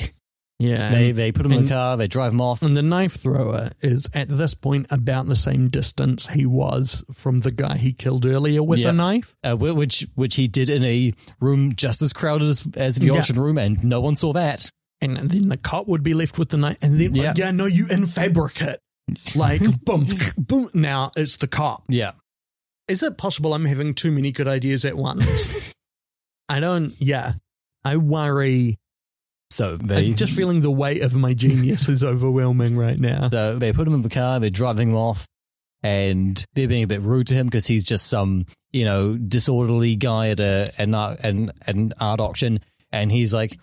No, no, you you you don't, you don't get it, do you? You you guys are going to be heroes. I'm I'm Roger Thornhill, the famous murderer. Yeah. from the UN, and be like, oh, Roger Thornhill, a famous murderer. Well, we better call this in. From the UN. Yeah. And so they they they called in, and and then he's like, yeah, you're going to take me to the police station, right? I love the police station. Can't get murdered in there. Yeah. And then imagine. Imagine. imagine uh, thinking that. like even as as a person of incredible privilege i'm terrified of being murdered in a police station because like i mean in the real world like outside of police stations i don't think the police are going to murder me in there they're just kill boxes at this point I mean, yes, correct. yeah, no i'm not, Yeah. I'm So- I, I apologize for um, just really bringing the mood down So uh, they uh, uh, when when they uh, uh, when when the police officer uh, says over radio that we've got we- we- we've, we've got a suspect uh, who who claims to be Roger Thornhill and matches his description, uh, they they they they they get a call back saying don't take him to the uh, don't don't don't take him to the station, take him to the airport. Yeah. and and he and uh, Thornhill thinks that this is another example. Uh, this this is this is like. A, another one of, of Van Damme's like plots that Van Damme has people in the police and they're going to take him to the airport and kill him. yeah But they take him there, and it turns out uh, it's uh, Leo G. Carroll, Yeah. who uh, is like the the the like head of the spies and, and is uh, in charge of taking down Van Damme. he's the professor yeah, which He- is the name of clive owen's character in the Bourne identity oh, yeah. we just cut a bit of us talking about clive owen and inside man yeah, great film It really is. check it out. Spike Lee. Love it. If I Yeah. could say one thing about Spike Lee, he's killing me, Spike Lee. There's one thing I can say about Spike Lee is uh, I want to buy some bitcoins from him.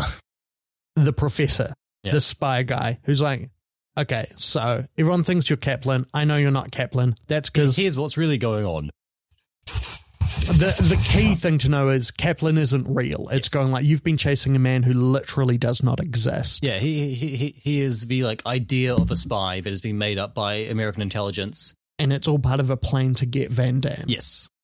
Uh, Yeah, but and, then he- and- and- yeah, and so what, while while Leo G. Carroll is explaining the entire plot of the movie to Cary Grant, uh, they they walk uh, past a, uh plane that's taking off, and uh, the engine is so loud that you can't hear what he's saying. Yeah, and the other key bit of information you get that's uh, good, I don't know what the fuck I'm talking about, um, is the the Eva Marie Saint has is being forced was was was was being forced by Van Damme by Mames Jason to um d- do a, d- crime Yeah, to, to and- and- betray him. Yeah, Yeah, and, and that she is a double agent. She is working for the for for for the for Yeah. the American intelligence agency. and so So they they, they get oh, on. They, and they're putting him on a plane to Mount Rushmore. yeah. I Uh, just forgot how it got to Mount. yeah. To Rush Mount more, sorry. Yeah, so they, they, they go to Mount Rushmore where where Thornhill again pretends to be Kaplan and sets up another meeting with with with with James Mason, uh, where he says, "I know what you're doing. I know Yeah. there's like a secret microfilm in that statue you bought.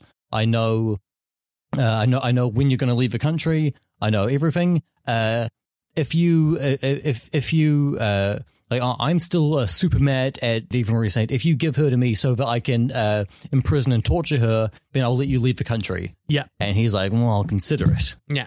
And uh, Because they suck. yeah. Van Thornhill seems to get even madder at Eva Marie Saint. He goes over to her and grabs her, and she pulls out a gun and she shoots him and runs off. Yeah. w- And you're like, oh no, the hero of the movie is dead. What's going to happen now? Then Leo G. Carroll runs over and like checks his pulse and stuff, and and like turns to a camera and shakes his head like, oh, he's dead. he's dead. Credits roll. Yeah, Then it says, yeah. And I'm like, oh, I, I, I do the I do the once upon a time in Hollywood thing where I'm like, where you create a racist lead character who has two jobs in the film, one of whom is protecting an idea of like American maternity, mm-hmm. and the other is defeating Bruce Lee. Yeah. Oh, Good- cool. good- Yeah, yeah, yeah. Yeah. Great. good, Um, good movie. uh, yeah, I'm not saying it's bad. I'm just saying that like, like the only reason Tarantino hasn't been cancelled is because he doesn't care. Yeah, because and and because he's too good. No, but oh, I mean, uh, is he? Yeah. yeah, yes. Al- Also, people, people keep picking the wrong things to try and cancel him over. Yeah. You know, we should cancel him over. Mm. Four rooms. What a stinker. Haven't seen it. No, neither. Have I? And I feel like actually I have. Like if if if you actually wanted to to cancel Tarantino, you could pretty like all you need to do is just like really hammer home on the on on the Uma Thurman almost died because of him thing. Not like people are mean in his movies sometimes. Uh, yeah. Like there there are actual things to criticize him about. Yeah, Hateful Eight is a bit boring, yeah. And his, his review of Tenet is bad, is wrong. Well, well, well, he says well, he doesn't get it, that he should see it again. No, Yeah. I've already talked about this on the podcast. his, his his review, his opinions on Joker are bad. oh. Lee Mack has a Joker poster next to his desk. Isn't that heartbreaking? Yeah, weird. No, I could see how Lee Mack could be and be like, yeah, I'm a real Joker. He thinks the hero of that film is Bobby De Niro. I mean, I mean, kind of is. No, the the hero of that film is me watching it without jokering myself and, and just screaming at a room full of people like this, this, at Venice, oh this, a year of film, thousands upon them made, and yet this, you look upon this, the king of crapody, taxi drivel, and you call that the best, or do you? I'm the Yeah. film joker. That's Like, what happened. this, this is just you were never really here for idiots. Please, you were never really here for idiots. Is like I'm gonna say half to all of Jason Statham's, you know, the Transporter era Yeah, Jason yeah. Statham films. Um. And uh, on yeah, the film Joker, who Hmm. was jokered by people liking Joker. Uh, I hope you liked him as a character because he's coming back. Yeah. North by Northwest. We already have a North. We do not need more. yeah, you. Hope hope you're all ready for uh, for this character to show up uh, on every episode of the next season of Saturday Night Live. You, you, Youth is the only one in the cast. He, he's he's going to audition for Lorne, and Lorne's going to say, "Oh wow, this this film Joker character is so good, I'm firing everyone else." It's it's you and the ghost of Kenan. Hey, Kenan's doing great. I, I know, but he ref, he refuses to leave. Yeah, because he wants to No, do no. 20 years. Well, just no. I'm, I'm saying in, in this hypothetical bit. All right, he's He, dead. he, he- yeah, he, well, he, so he, so Okay. Lorne tries to fire everyone, and Kenan refuses to go. So, so Lorne has him shot. Wait, but like Kenan does great. Like, Yeah, no, Ke- Ke- Kenan, Kenan's great. Obviously, it's like how, how, how, how long has he been there right now? 17. Fuck. Yeah. Okay, so he's he's gonna make it. Yeah, yeah, yeah, Yeah. yeah, yeah. And he has like he has another sitcom he does. Like he does like he could happily Yeah. he will I, I guarantee he never has to work again. Oh yeah, And like the nice thing about him is that he has never he's always been able to be the guy who's there having fun.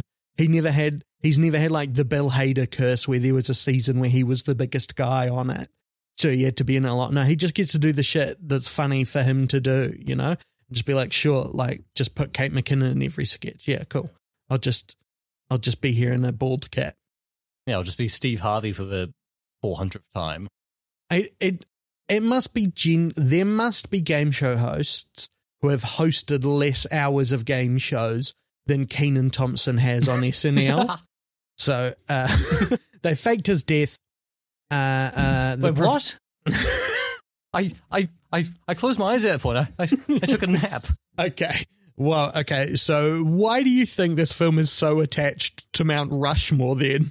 Because that's where the climactic final scene takes place, where he gets shot. Uh, oh, oh, you're right. Yeah. So shadow sound. Uh, sound. Totally sound.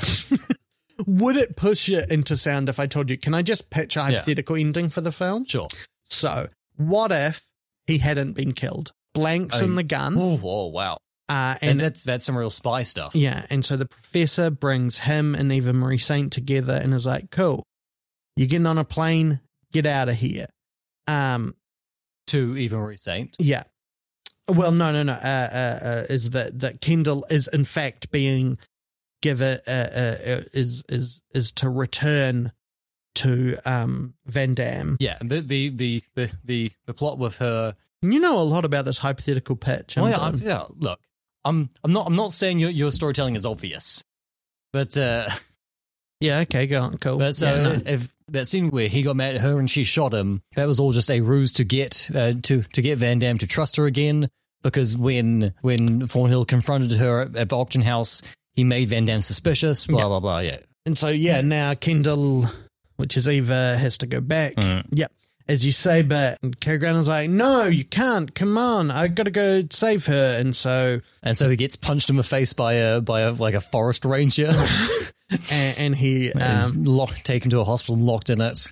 yeah, uh, but then he escapes. Yes. He gets to Van Damme's, uh, like, current abode, Yeah, his uh, giant, um, uh, like modernist Frank Lloyd Wright style house. which is, uh, seems to be near, um, uh, the top of Mount Rushmore. yes, it, it seems to be uh, like the other side of Mount Rushmore, and also there's a landing strip for a plane up there. Yeah, he The, goes. the, the geography gets sort of unclear he goes because it's not important. He- and he goes there, he spies a lot. He learns that A, they're hiding microfilms in the Yeah. sculpture. He sees Martin Landau find Eve's gun, and Martin Landau shoots Van Damme with it to prove that it's just blanks, and Yeah. that and and, and that uh, she's uh, uh, not on his, and that she's like actually not on his side. And they're like, okay, we'll throw her off the plane then. Hmm, hmm, hmm. Yeah. He climbs up to the balcony that attaches to her room. Uh, just after she's gone downstairs, when you know he gets his he gets his his monogrammed matchbook, which we saw earlier in the film, and he he writes a note to her on that and throws it down like he's fucking Gambit. And is. Why is that so funny to me? I, I was I was like last night I was I was trying to teach myself how to how to like how, to, how, to, how to throw playing cards really fast. No, Yeah, no. I was doing it. Thanks. Good one, Ricky Jay. Yeah, yeah, no, I I was I was telling my ten year old sister about, about Ricky Jay and his book about how to throw cards to kill people. And you're like, yeah, you know Ricky Jay. And That, that that book that I uh, considered buying out of a MythBusters episode where it was mentioned, but then saw that it was like four hundred dollars on Amazon yeah, like, you know Ricky J. from from, Mag- from Magnolia. Well, he's not in I Magnolia. know he's the narrator. Yeah. Yeah. Uncredited. I think. You seen it Oh. yet? Nope. Watch me. No. Uh. But it's like, okay, we got to get you out of here. They're gonna kill you. Yeah. Um, and so let's just climb down this big old mountain of faces. She goes and pretends to get on the plane with, with, with Van Damme and then steals the statue at the last second and runs out and then they drive off together uh, into into the woods and then yeah they, they can't go can't go any further so they climb they they're climbing all around Mount Rushmore continuing to, to, to desecrate native land that was already desecrated once. by a, just a insane man, right? I believe that's the. I believe that's the A guy case. with a lot of money and a love for statuary. Yeah. Um, who doesn't have a love for those things? Yeah. Um, but it ends up with wit. Yeah, so the knife thrower guy gets pushed down the mountain. And then Eva Marie Saint falls off, and Cary Grant grabs her, and she's just holding on a little bit, and he's trying to pull her back up, but he can't. And then and he sees Martin Landau, and Mart and he asks for help. And Martin Landau comes over and starts like stamping on his hand, but then Martin Landau gets shot by by like a by like a sheriff or something. And Martin Landau falls down, and then uh, then then Thornhill uh, uh, goes to uh, Thornhill goes to uh, pull uh, pull Eve up, and uh, and he's saying harder, harder, pull harder, and then as his arm moves to pull her up, it cuts to them on the bunk bed in a train, and he's pulling her up onto the top of the bunk. They kiss, and then And then what do they do? first of all, I believe he calls her Mrs. Thornhill to let audience know that they're married now Yeah. and then uh, it cuts to outside the train, and you better fucking believe this train goes through a tunnel. Mm. Not and a it metaphor. blows their tunnels back out. so we've discussed this film a lot as we go. yes. I I yeah, I think I think the the parts are greater than the sum, and I don't think some of the parts are that great. I think it's BTA. I think it was it, it, you know, like the problem with inventing a genre or codifying a genre is that people will then look at it and be like, "Oh, what if we did this good?" And mm. like when you're starting from a point of like Hitchcock, you can reach real heights. It's standing on Yeah. the shoulders of giants. But it's like I'm not I'm not crazy. This is absolutely a sound film. Mm. Where do you stand on it? Uh, yeah, I, I think I I uh, I agree with the sound. I think I like it more than you, but I yeah I I I, I think I I it, yeah it's it's not my favorite Hitchcock, and I I I I I, I understand like those those criticisms. Oh yeah, and again, I'm like my it's like this is only four and a half as opposed to f- like Yeah, yeah. uh, like or four rather than five. Like Yeah. it, it's still it's great. It goes down smooth. It's it's it's good fun. Everyone is charming. Yes. uh, and, and there's something exciting in every scene. So like, yeah, no, like absolutely watch it, especially if you haven't seen it. Um, but you you also think it's sound, yeah. Mm. yeah. Uh, luckily, that's the that's No, the cons- wrong, universal wrong, consensus. wrong, okay, wrong. what the fuck? Uh, there, there's there's a guy. Okay, Sorry, over There's, it. there's, there's, there's a man, a certain man. there is a Letterboxd user called Bobby Hill. Yep. Uh, not not not the famous one, I don't think. from uh, Cartoon King of the Hill. Yes. I presume he. Why is there not a spin off called Prince of the Hill? But anyway, He wrote a one star review of North by Northwest. Would you would you like to hear it? I I mean, first off, it is telling that it's one star, not half star. So There's a few half stars, but I didn't find them that interesting. Oh, so they are. Um. Okay. Yeah. Uh, yeah. No. Yeah. Sure. But, but yeah, there are something like 10,000 reviews of North by Northwest on Letterboxd, and there are like seven half star reviews. Yeah. Here is Bobby Hill, not the famous one's uh, review of North by Northwest. Nostalgia can color a person's opinion on a film. I know that when I eventually get around to sitting my son down in front of the Star Wars films, he'll probably like them, but not half as much as I do. I grew up with those films, almost wearing out my VHS, taped from TV with all the ad breaks. Sure, they've got problems, but they're always going to be special to me. Dot dot dot. And that's all I can think when I finish North when I finish watching North by Northwest. People must have had a real soft spot for it when it came out, because honestly, I thought the film was terrible. For a thriller, it had zero suspense, and had some completely stupid plot contrivances, such as the initial mistaken identity setup, completely bumbling, the dagger in the back in the middle of a very crowded room without anyone noticing, the subsequent dagger out of the back with everyone noticing, luring him into the middle of nowhere to then attack him with a plane? Why not just shoot him on the ground? How did they know he was going to get on that train?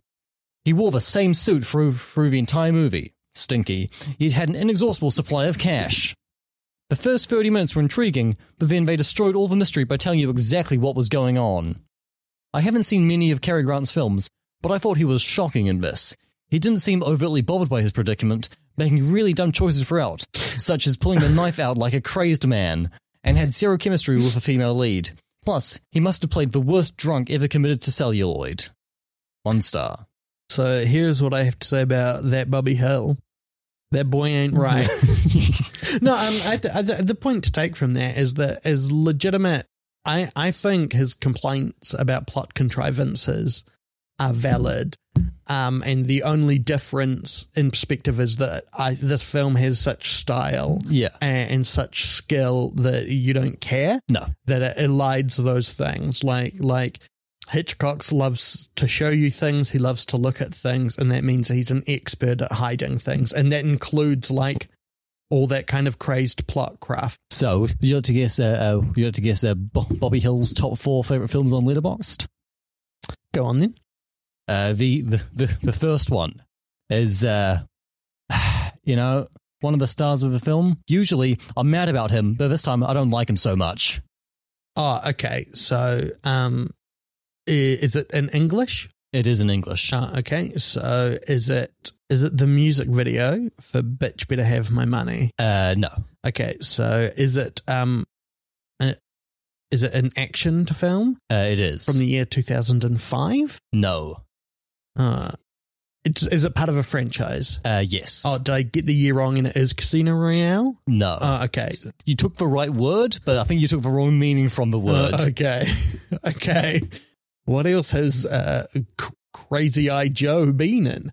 So it's not about. It's not a Mads. It's not a Mads film. movie. Oh, it's not a film that's mad about Mads. Mm. So it's action film. It's an action film. It's part of a franchise. Yeah. From what year? Uh, it is. Uh, it, it is from uh, the the. It's from the mid '80s. Um, Lethal Weapon. No, No. Um, is it? It's not a Lethal Weapon. No. no. Mad. Okay, uh, one, one, one, one, of the other one, one of the other stars of this movie uh, played a killer on an episode of Hannibal. Oh, okay. Um, Zachary Quinto was no, he wasn't a killer. Uh, God, I even know who you're referring to. Who, who am I The old guy in the chair, Hendrickson. Yeah. Oh, H- it's H- Henriksen? Yeah, Henriksen. So is it? Um, is it a Cameron associated? It is, Okay. yes. Is it about time travel or is it aliens? it's aliens. yeah, yeah, Yeah. yeah, yeah. Yeah. Polarizer. I'm mad, ma- about, mad you. about you. Yeah, yeah, yeah, Okay. Uh, the the second Uh, uh, the the second film on the list, uh, the, the second film of, of Bobby's is uh, one of your favorite films of all time. uh, is it in English? It is, yes. Oh, okay. E tu mama también. Uh, That's not in English. Um, am I on the right director? Is I it mean, Children yes, of Men? Yeah. Oh, congrats. The the the congrats. what the? Okay. Bobby's uh, third film is if, uh, this, if this is Suspiria 2018, I'm going to kill myself. uh, no, no. Although this is also uh, sort of a remake of a of a horror classic. is it The Thing? Uh, no, it is. Uh, it's it's a movie that uh, I mean, it, it's it's one of my favorite movies of all time. Little Shop of Horrors? No, it's a movie I was talking about earlier today. Uh, Evil Dead 2. Yeah. Yep. Dead by Dawn. Uh, and then the final film, uh, the, the the final film is it is based on a book by a uh, by a really lazy writer who only ever wrote one book, except like after she died. I mean, and, it, and that's the same book. We're, of course, talking about Gone with the Wind. No, no, it's, I know, it's, Yeah. it's, it's How to Catch a Mockingbird. Yeah, Kill a Mockingbird. Yeah, no. How to Lose a Guy in 10 Mockingbirds. Yes, correct. Yeah, okay. Yeah. Yeah. Bobby Hill. Finn. Yes. Speed Round. Ugh. Shadow Sound. Doctor No. Uh, I haven't seen it. Shite. From Russia with Love. Uh, sound. So, yeah, obviously Yeah. sound. Uh, Goldfinger. Uh, have, haven't seen it. I don't think. Sound. Thunderball. Shite. Sound. I, I, if you ca- if you cut out the opening, s- okay, stunts, oh, sound, like, I, I, I. I, I do not remember it at all. Really. Uh, yeah, no, But it's like there's some real gross stuff in there. You only live twice. don't think I've seen it. Shite on Her Majesty's Secret Service. Uh, so I, I, I, haven't seen it since I was like ten, and there, there are a lot of people I respect who like it a lot. So I, I, I think it might be sound. It is sound. Okay, Uh, yeah, Diamonds Are Forever. Haven't seen it. Heard it's terrible. Oh, shite. Yeah, yeah. Live and Let Die. Don't think I've seen it. It would be sound if it wasn't so racist. Shite. Uh, uh, uh, the Man with the Golden Du- Gun. Uh, haven't seen it. Christopher Lee with three nipples. You know that means Oh, okay. it's I've- shite. Right, yeah. I've, I've seen. I've seen parts of that. It- I think I've seen the part where Christopher, where Christopher Lee uh, unbuttons his shirt and you see the third nipple. Oh yeah. Yeah. Uh, like Heavens Above Me, The Spy Who Loved Me. don't think I've seen it. Sound. Moonraker. Uh, don't think I've seen it. A very specifically nostalgia tinged sound Yeah. from me. For your eyes only. Haven't seen it. Shite. Octopussy. Haven't seen it. Shite. Living Daylights. Sound. Yeah. License to Kill. Sound. Goldeneye. Uh, sound. Sound. Yeah. Tomorrow Never Dies. Uh, which which which one's that? Uh, Michelle Yeoh. Uh, Jonathan Pryce. I, I don't think I've seen that Ricky one. J. It's it's like I, I was a child then. Yeah. Well, I was ten when that film came out. It is sound. The world is not enough. Is that is that the is that the like diamond one? No, that's Die Another Day. Oh, okay. What, what, what's what's the world is not enough? World's not enough. Sophie Marceau, Robert Carlyle. right. I've I, I think I've seen. it. I have no memory of it. Yeah, nostalgic sound, but like a sound that Mm. knows it's shite, or like a shite film I like. Yeah. Uh, Die Another Day. Right. Oh, mate. Casino Royale. It, it's it's it's Die Another Day, which is the one where where where he thinks that Christmas only came. Well, Christmas only came once a year. No, that's the oldest not Oh, okay. I, I can never, I can never get the fucking Brosnan ones. And yeah, Yeah. Casino Royale. Yeah. sound. Sound, yeah. Quantum of Solace. Uh, I don't know. Uh, it's the good stunt B roll roll of an okay film. Right. It is it it is either a margin, ma- uh, it's marginal either way. It's probably shite. Mm. Skyfall. Uh, I don't know. I, I, I, I saw it in the theater. I liked it a lot. I'd say like, f- f- f- like, pro- pro- probably like marginal sound. Yeah, it's it's a weak sound, but it's sound. Yeah. Spectre. Uh, I don't know. It's probably not very good, but I, I, I had fun watching it. Yeah, it looks great. Yeah, yeah. It, Uh, it looks looks fantastic. looks- you got you got Dave you got Dave Bautista doing stuff. Yeah, great stunts, but Yeah. it's shite. Uh, no time to die. Uh, I'm holding out hope. Yeah, maybe right. Uh, so I think what we've just established is I have much stronger opinions uh, about Bames John. Well, Yes. stronger meaning I've just got I have in quantity I have more Yes. opinions than you. Uh, um, so let's discuss the fourteenth James Bond film, Roger Moore's seventh, John Glen, the director's third, Christopher Walken's first, uh, um, Desmond Llewellyn's uh, 13th. uh, that's right. It's a new with a view to a kill. Uh, so, how do you like what? What is the way you like films to start, Finn? Like, how do you like to be let into a film's world? Uh, I like it. Wrong. Oh, You need a legal disclaimer. Fuck, I forgot about that. Shut up. You need a legal disclaimer saying that one of your characters is, has nothing to do with a company with, with the same name. Like, I kind of feel like that all you need, there are three things you need to know uh, uh, that make the whole of a view to a kill kind of make sense as an object. Uh, one of which is that it is the first film it claims to have snowboarding in it. One is that uh, Roger Moore likes to talk about how him and Grace Jones didn't get on on set. Uh, and when Grace Jones talks about it, uh, it's because he was very, she did not like how Roger Moore bullied everyone and supported apartheid. and, Yep, well, I I think those are good reasons not to get on with someone. Quite Uh, frankly, And the third is that Roger Moore is 57 in this film. Uh, and and uh, a joke I've told many times for some reason, but it's like when he is running up the stairs in the Eiffel Tower in one of the few stunt shots where it is obviously him, Yeah. as opposed to all of the ones where it is obviously not, and you like you see the strain on his face, and it is like, what is James Bond as a cultural icon? Complex, compelling, interesting. There's something to unpack, but there's only one real truth about James Bond, and that's James Bond shouldn't get puffed running up steps, uh, even if it, he's at a very high altitude. Um, the, yeah, I have to lay my cards on the table. Oh, Ace of Clubs. Oh, King of Clubs. Oh, Queen of Clubs. What's this? It's a. ja- I should have shuffled this. Oh, R- rookie mistake. I should lay my cards on the table. Knight of Cups. No. I possibly have seen this more than any other James Bond film. Really? I have seen every James Bond film at least three times uh, Okay. uh, uh, at this point. uh, uh, I just went through a phase where I don't know why I just watched it a lot, and I cannot remember if it was I was like eight or like twelve. There, there is something, and and I never thought it was great. Yeah.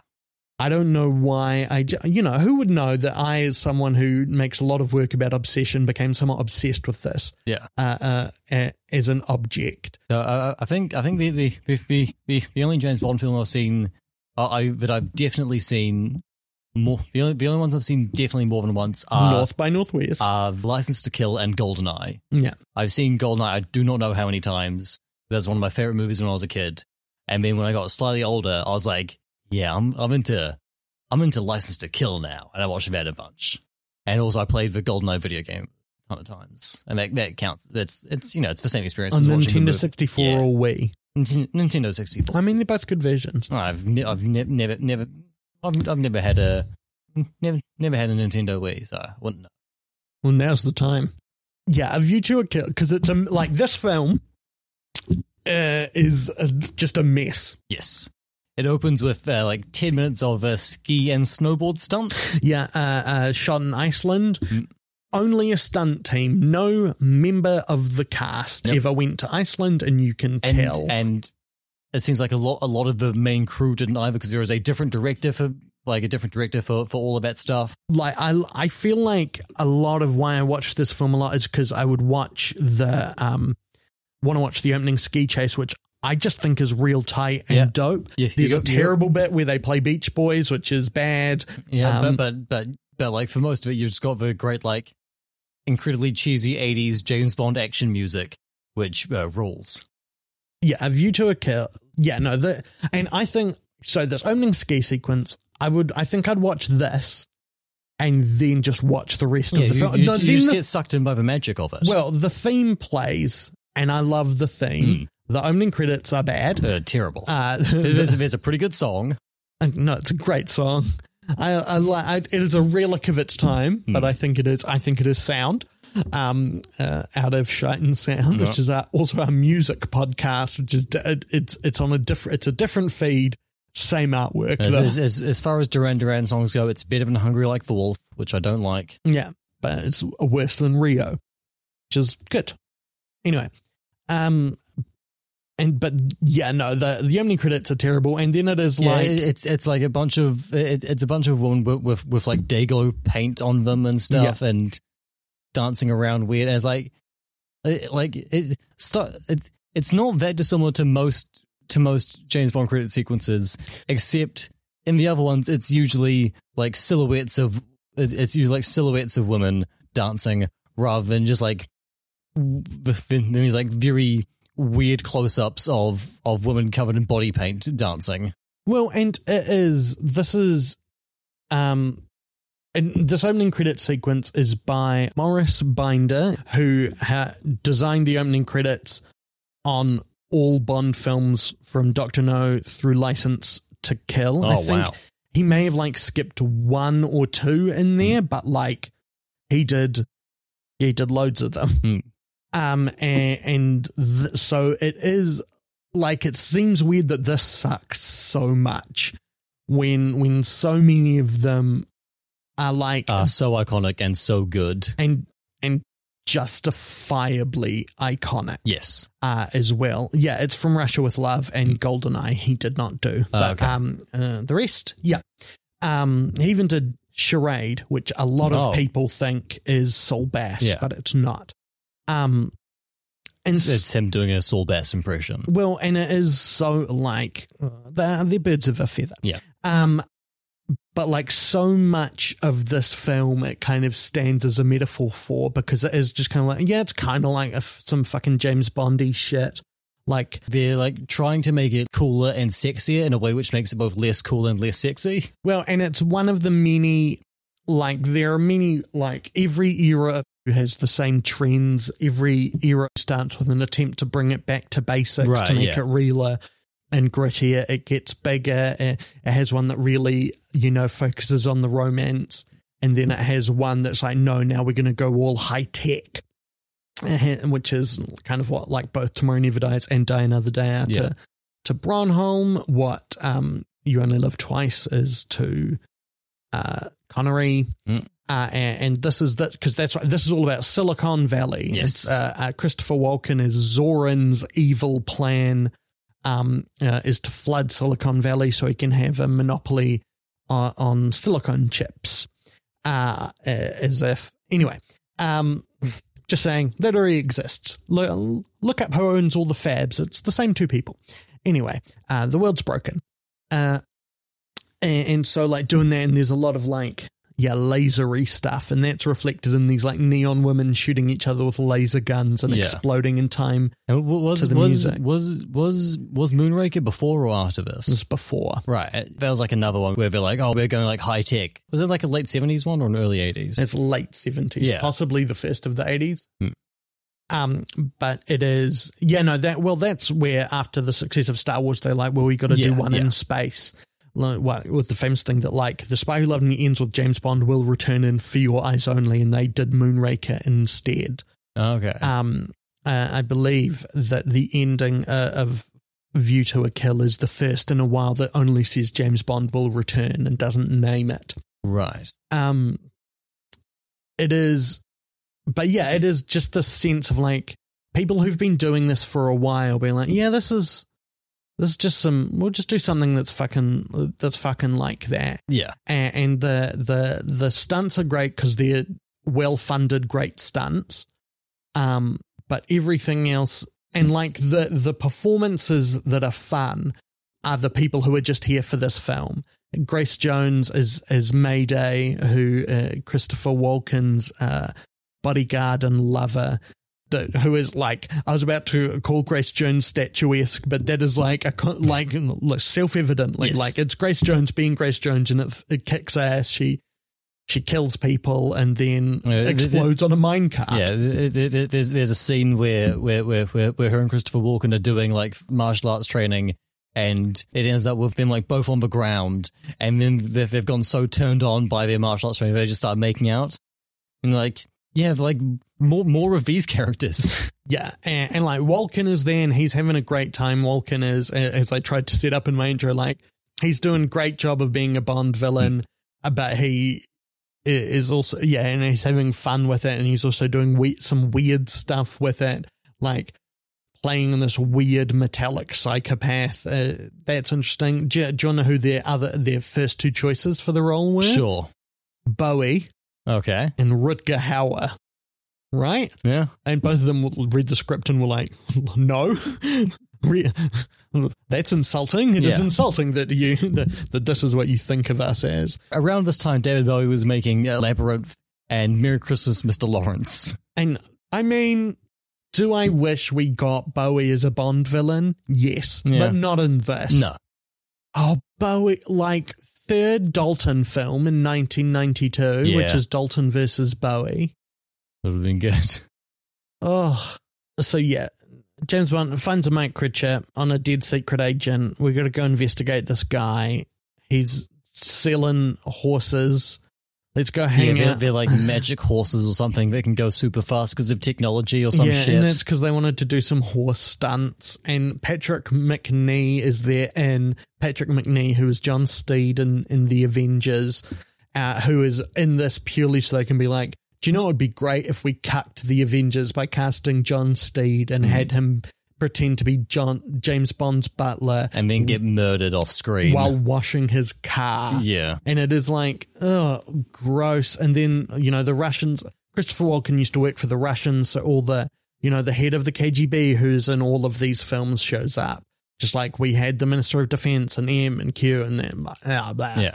They're all there and, and, and Moneypenny. And the only, the reason I bring up the KGB scene is because uh, the head of the KGB has a bodyguard. It's Dolph Lundgren. Yeah. Incredible to see young Dolph Lundgren. because as as we've mentioned, I think several times before on this podcast, Dolph and Grace Jones were dating at this point, and so she like got him a cameo.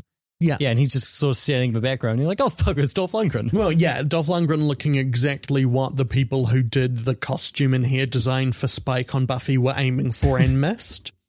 Um, and you know, then it's like, oh, he's oh, he's going off to, to San Francisco. And, you know, there's a whole, like, a game of cat and mouse. And, like, this is over a two hour film, and about 40 minutes of it is on this fucking horse ranch. Yeah, and you're he, like, he's he spends so much fucking time at Zorin's horse farm, pretending to be some other guy, just like living in his house and having sex with Grace Jones in one scene for Yeah, no, no reason. reason.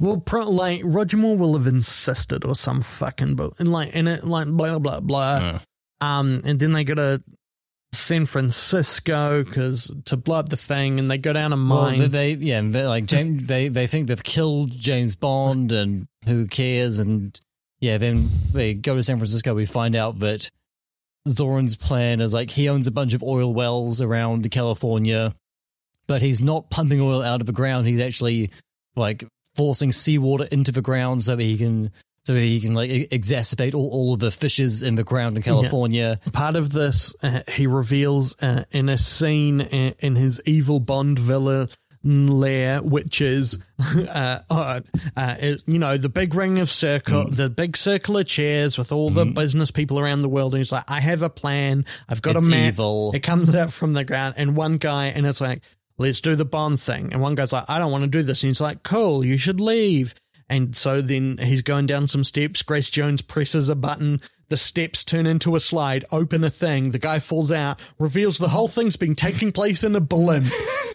and you're like, oh, it's, great. It's it's a it's an incredible reveal. It's the one thing I've wanted in a Bond film is a high paced blimp chase. Because if there's one thing they're good at, at doing is pace. Yeah, Uh, the the the climax of the film, yeah, and, and involves an action scene, an action scene with a blimp, and it is the slowest, least interesting action climax I've ever seen. Maybe. And no, it isn't again another like so much of that sequence is in the editing. It is again another metaphor for this film in that its lead, the blimp, is slow and they have to do so much work by cutting Yes. or, or cutting to other things. And it is like there's a Nazi scientist who lights a cartoon stick of dynamite like it um the uh, like shmoo shmoo shmoo plot plot plot. It's a fucking James Bond film. Yeah. Um and, and- Ta Ta Tanya Roberts is in there for a while, yeah, uh, not doing much. Uh, there's there's like there's a Russian secret agent who shows up for like a scene. Which makes sense when you realize it was probably written to be Barbara Bain slash Barbara Bach. Who was the spy who loved me? Barbara Bach, Hmm. who was the Russian spy Bond fell Right, in love yeah. with it. Kind of makes sense if it's her returning. Yeah, and- Kind of as a way to kiss goodbye to Moore, maybe? Yeah, yeah. So she she she shows up for a scene and they fuck in a hot tub while listening to Tchaikovsky. So much of this film is people telling Roger Moore how good he is at sex. Yes. And it's like, ugh. And uh, yeah. Yeah, the the the the the like cold open ends with with one of those things where he's completed his skiing mission. He's got all the stuff he he needs now, and now he's he's back in the like the disguised uh, submarine iceberg with with some spy lady, and he's like, "Oh, it's it's five it's five days we reach Alaska." yeah. and then and then they fuck. And then he fucks Grace Jones, and then he fucks this Russian spy. I think this has the highest body count I- of a Bond film. Yeah. Uh, I think that's one of the facts about it. Um, unless I believe it's one of those ones where it's like you have to work out how many he implicitly sleeps with in on Her Majesty's Secret Service when he's in Telly Savalas' um, sex bungalow. Um, um, but it is. Can I tell you one of the worst, one of my best jokes that has never done well with an audience? sure. So you remember the Olympics, 2012 Olympics, wasn't it great when when James Bond parachuted in with the Queen? And I was like, that's great because you know when when James Bond parachutes somewhere with a woman, you know what they're gonna do next. People do not want jokes about the Queen fucking. Uh, the thing that for me when this film works, yeah, stunts, people having fun, Christopher Walken and Grace Jones wrestling, but it is also in like my familiarity with like Bond as an object, and it is like, oh, it's nice hearing the action theme 007 Yeah. with with 80 synths in it. Like that activates something in Yeah, me. I mean, and like that, that that that stuff also works for me. I think that stuff is Oh, super yeah. fun. Well, because that was yeah, that was going to be my question. Like almost everything I like about this is is in reference to something else. It's not good on its own terms. Yeah, Uh, it's and it's not even good on those terms. So yeah, what is it like? Someone who has much less engagement with it, like it's su- like it sucks. Eh? I And- mean, yeah, like I, I've I've never. I, I've I've watched like pieces of, of, of, of Roger Moore Bond films before. I have n- I've never liked him at all, yeah, and, and like that's because like the, the the like first the first Bond film I saw was Goldeneye, and then I sort of grew up while Daniel Craig was happening, and then the ones I got really into were the Timothy Dalton ones. Yeah. and so he, he is just so not my conception of, of a character at all. And like the one thing you can give Moore's performance in Bond in this is wh- while it is obviously his last film and, and he has he made much hay la- later in his life joking about how he was far too old to be Yeah. in this film, um, is is that he's not phoning it in in this, and that's just because he seems to be phoning it in in all of his performances. Yeah. He is just this wry, smug shit who ra- who like kills people and then is like and then does the worst one-liners in the world. and like, yeah, Roger Moore's contract said he could have as many Cuban cigars as he could smoke. Like, that is kind of all you need to know about his performance Yeah. as James Bond. It, it, I think, reflects really poorly on the psychic state of the 70s and 80s that they were like, yeah, this guy is good. And not only he, he, he is the defining vision of cool. yeah, and it is just so just this forty and then fifty year old man sleazing his way across the world, and like the films, the Bond films he's in that are good are good despite him. Yes. And it is like like so much for me of what makes Spy Who Loved Me work is like I think it has great set pieces, and because you have Barbara Bach working so hard to sell what is the opposite of him, the the what is the Russian Bond, and it is like this icy Russian, you know, uh, Snow Queen, Mm. and, and yeah, God. I just yeah, it's it's shy as well. I like Yeah. there's just there's actually Oh, I, I don't think it can be stressed. This film is two hours ten, and it would be long at eighty. Yes. Th- th- this this this film is a- about like three minutes shorter than than North by Northwest, and it feels like I could have watched North by Northwest four times while while watching this. Well, and so and it is just that the the really interesting thing of like we didn't we don't there's there's a fire in a building in San Francisco, and he escapes on a fire truck. yeah. And it is like I didn't even think about it, and that's because that is you know I've seen this film five to ten times, Mm. and I never think about that, and that's just because it just doesn't like anyone would remember that. It is just it has no consequence, and that's Yeah, because they th- th- haven't. th- this is a film I will not remember pretty much anything about tomorrow. well, and because they have to work, they're they're perpetually having to work around the fact that James Bond is borderline geriatric in it, and like that's not to say that fifty-seven year olds are old, but Roger Moore is. Roger Moore is in this film, and Yeah. it, it's just so it feels so it's so it's it's leaden. it's leaden, but it is also like kind of like this is the Bond film that only exists because Thatcher's Britain wants to make friends with Reagan's America, you know, Yeah, yeah. and it is like, yeah, it's shite. Yeah. I don't really think there's more to say about it. Yeah, I mean, yeah, it's, it's a it's a bad movie with some good stunts and a couple of fun performances, but it's not it's not really that much to to, to talk about. So uh, after uh, after Zorin like uh, uh, st- uh, like puts his plan into motion to blow up all these explosives in a mine to to trigger the the San Andreas uh, uh, fault line, and then that sort of doesn't work, and James Bond's hang from a blimp now. You turned to me and said, then what would you do if I told you there was there was thirty minutes left of this? Uh-huh. And I said, well, I'm I'm pretty sure I'm pretty sure you're lying to me. But if I even considered that that was true, I would die. I would expire on the spot. I've been watching all of the Fast and Furious movies this week, and most of the Fast and Furious movies are longer than this movie. Yeah.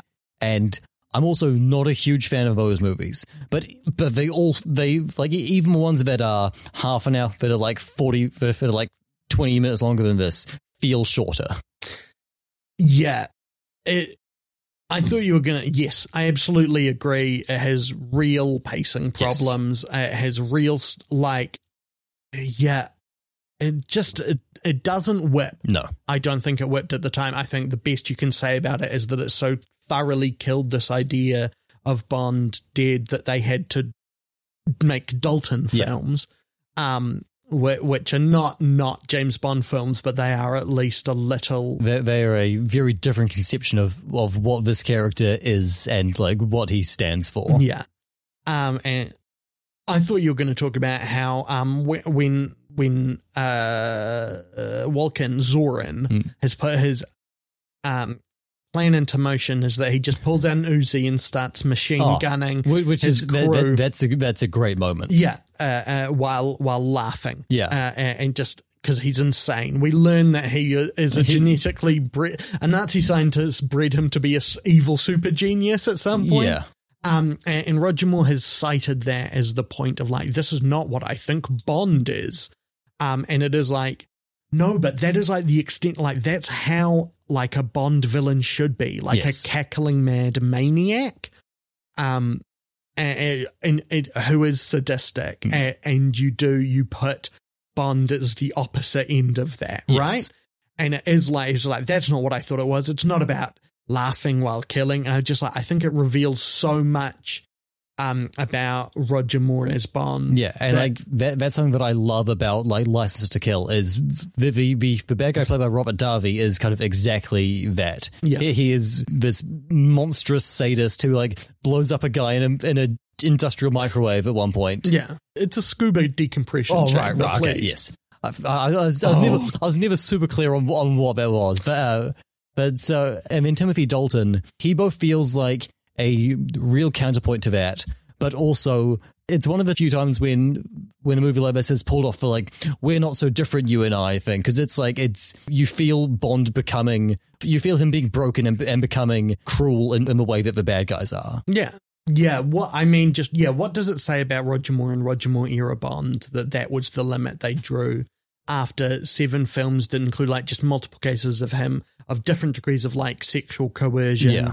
and cruelty and like yeah that that's about a guy who goes around killing people and like and then joking about it that the, the villain can't have a, a psychotic break and you know Yeah. like but then uh while you were chatting just then i've looked it up and uh we're wrong Oh, really? you know Matt Matt Hall uh, No. on Letterboxd. Yeah, yeah, yeah. No, he he uh, he he's written a review that has entirely uh, uh, changed changed my mind. Oh, wow, Uh, on this this is his five star review. He's also given it a heart of uh, 1985's A View to a Kill. Oh, okay.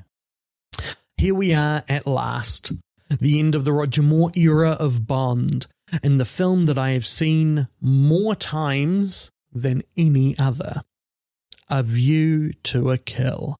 I don't really know what the popular opinion or general consensus on this one is, but let me tell you. The general consensus is, is I believe, negative. Yeah. We chose this because it's uh, the, the lowest rated uh, Roger Moore Bond film on Letterboxd. Oh yeah, easily. I mean, his is the is the flop era of Bond, Yes. and, and like the the the Spy Who Loved Me and Moonraker are are good in a way where they're like they would be average Connery films, you know. Um, and Lazenby's film is good. Lazenby isn't good, but their film is good. Right, right. Um, uh, I don't know what popular opinion or general consensus on this is, but let me tell you, this is probably one of my favorite of this era and of Bond in its entirety. And it feels to me like it really sets Bond on a path to modern takes on the character and the franchise. It just feels so much more in line with the newer films and less like a generic 80s action movie. Uh, I, just to editorialize for a moment, that's genuine opposite day wackiness. Yes. Like there. Ab- Anyway, absolutely. there's something. This paragraph is okay. Uh, uh, no, okay. This paragraph is okay until I make this noise. Ding. There's something. And, immen- and, that, and that's when you're going to give it a cinema sin. There's something immensely enjoyable about this entry in the franchise. Is it Christopher Walken playing gangster? Is it Grace Jones stealing the show as Mayday? Ding! Is it the bloke from the Avengers TV show dropping in and getting swiftly killed off? Is it that, for once, the story genuinely is damn good and feels natural. well, that's for you to decide, I guess. Okay, I've decided. There's Uh, uh, I've decided no. there are like three different scenes that are just let's let's see some horse stunts now. Uh, for me, it all just works and culminates in a thrilling outing for Bond and a fitting farewell to the chap that I'd argue is the face of James Bond even now, all these years later. Alan Partridge wrote this review. Roger Moore is and always was the definitive Bond. Yep. Back, Dr. Yes. No, they were like, uh, we're casting you because we cannot get the definitive Bond, Roger Moore, when they He's, cast you he's in too busy being the saint. And even after six previous stints, he came back one more time and absolutely nailed it. Mm, what what do nailed and it mean to you? Well, Matt it's a show where you make cakes. Uh, uh, after a pretty abysmal experience with Octopussy, A View to a Kill provides an immensely enjoyable watch and proves beyond any doubt that that the party doesn't doesn't don't start until he Walken. No, that's kind of fun. A View to a Kill absolutely deserves five stars out of five. I just Can you, like can, you, can you report that to spam, uh, please? so much of the time. I think we we read these negative reviews and it feels like we've watched the same film and almost have the same thoughts, yeah. and the difference is taste. In that, yeah, okay. no, it's, it's like a Mandela effect universe. yeah, yeah, yeah. Do you know what Matt Hall's top four films are? I sure do. Okay, one is technically a miniseries. Uh, is, uh, is is is it Decalogue? Uh, yeah. No, you are aiming. Okay. Okay. I gotta tell you. that you. I was gonna say you won't find subtitles here. One of these films does contain subtitles, Right. but absolutely do not think about that. I think. Oh, I think maybe all of these films at points contain subtitles. Hmm. You you would never do that. Would never be in your top level of information about Right. them. But you're th- like just entry level. Uh, is, is it a is it a fairly recent one? It's very. It's this year. Right. Yeah. Is is like um, uh, it's like Mare of Easttown. No, you're still. You're still to. You're still to. Uh, uh, who's who's who's in it? Okay, I'll have to go quite a way down Yeah, the cast list. Connie Nielsen, Ciarán Hinds, Okay. Jesse Eisenberg, Harry Lennix. Oh, oh, this this is this is Zack Snyder's Justice League. Yeah. uh, uh, the next one. Oh, I don't know how you give. Okay, I will. There are two here that it feels hard to give clues about that aren't, you know, like Yeah, they yeah. feel so big. This next one is uh, a uh, yeah, it's it's like it's a space opera. All right. Um, Is is it about a war in the stars? Yeah, okay. Dang, you got that one. It is Star Wars, yeah. So there's another one. Uh, it, it- it's it's a more thoughtful base film. I'd call it. I I find this film boring, but I don't dislike it. And if I was cruel, I would call it the Unthinking Man's 2001. Oh, okay. Uh, uh, which uh, which decade? Like teens. Teens. Okay. And it's it's it's it's not Ad Astra because you don't like Ad Astra. Uh, No, it's too small. Bigger. bigger. Justice League, Star Wars. Yeah. I mean, it's not that scale, but it's Oh, Interstellar. Yeah. Yeah. Uh, and the next one is uh, the worst Beckett ab- adaptation I've ever seen. Worst Beckett. Yeah. Uh, I, I don't know a lot of Beckett. Is is it is it Waiting for Godot? No, yeah. Uh, uh, who who's who's? Oh, okay. Is is it okay? Is it not actually a Beckett adaptation? You is it is that part of a bit or right? Okay. Uh, is it Waiting for Guffman? what other Beckett plays do you know? I I don't think I know any. Oh, okay. I'll go down to the cast. Uh, John Slattery. Isn't it? Oh, yeah. From from Mad Men. Yeah. Linda Cardellini, another one. I Oh. love oh, I should we Cardellini alert. Uh, uh, James D'Arcy, Terry Notary, Ken Jeong. Ah. Yeah, Ty Simpkins, Ross Marquand, Grillo. Frank Frankie. Yeah, yeah, Oh. yeah. Uh, Oh, is this a Marvel movie? Endgame. Yeah, yeah. By Samuel Beckett. Yeah, d- didn't know he had a play called that. And the last two podcasts I've recorded have both re- at points pivoted on the person I'm talking to not knowing about the Samuel Beckett play Endgame. Here is the comparison I want to make between the films. North by Northwest is a film about a man who's a little past it finding new energy. Um, and A View to a Kill is a film who's a man about a little part who's a little past it, who refuses to believe he's out of energy, and it just ends up embarrassing everyone. Yeah. One started a, f- uh, one codified a genre, and the other kind of buried one. I don't think there's actually much to unpack in that, but I think it is Uh, it- something. yeah, yeah that's correct. and like watch North by Northwest. And if you are watching all the Bond films in order, like If you- watch If if you're Spy Who Loved Me and Moonraker and skip the other five Roger Moore films. if if you're a Walken completist, watch this, I guess. Yeah. And even then skip the bits he's not in. Yeah. Because he's great. Yeah. He looks so good. He, he does. He's he's got this like he's got this like bleach blonde hair in the movie. It's all slicked back. Um, there are many. I believe he was doing an accent that they had to dub in some scenes. Right. Yeah, because sometimes he sounds kind of German, and sometimes he just sounds like Christopher Walken. Yeah. Yeah. Um, Ben, Yes. where can people find you online? Uh, who cares? You can find the show on Twitter at ShiteSoundPod, or you can email us at ShiteSoundPod at gmail.com. Uh, I'm Youtha Lives uh, on many social media platforms. Uh, if I'm not listed under that name, it's because I don't want you to find me. Sign up for my newsletter. It's called The Dean's List. You can sign up at bit.ly slash Youtha Lives. I have two other podcasts, The Slow Path, where me and my partner Briar watch Doctor Who until we die. And the other is called uh, The Witching Hours, which is an audio drama podcast.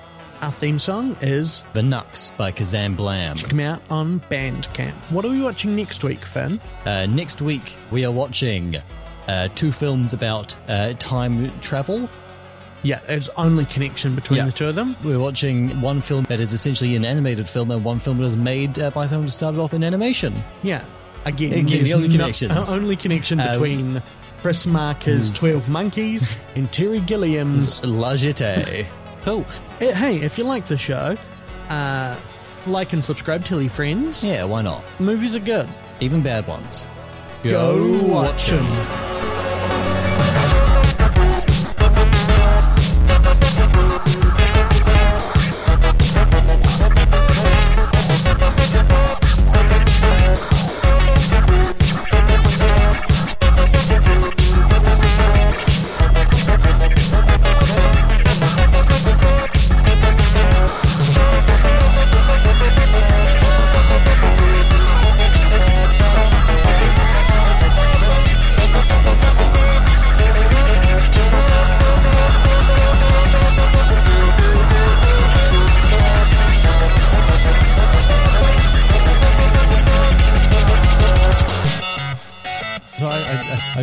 This is also probably not going to go on the podcast, but uh, in, in, in, the, in, the, in the Children of Men episode, Yeah. we didn't talk at all about Inside Man, which was the same year as Children of Men. Yeah. And is another incredible Like performance. when we get to our third doing all the films of someone after um Out of the Fastbinder and the Furious Bender. and our uh, Orson Welles the Ensign Welles. Yes. we we should do like uh oh okay like killing me spike lee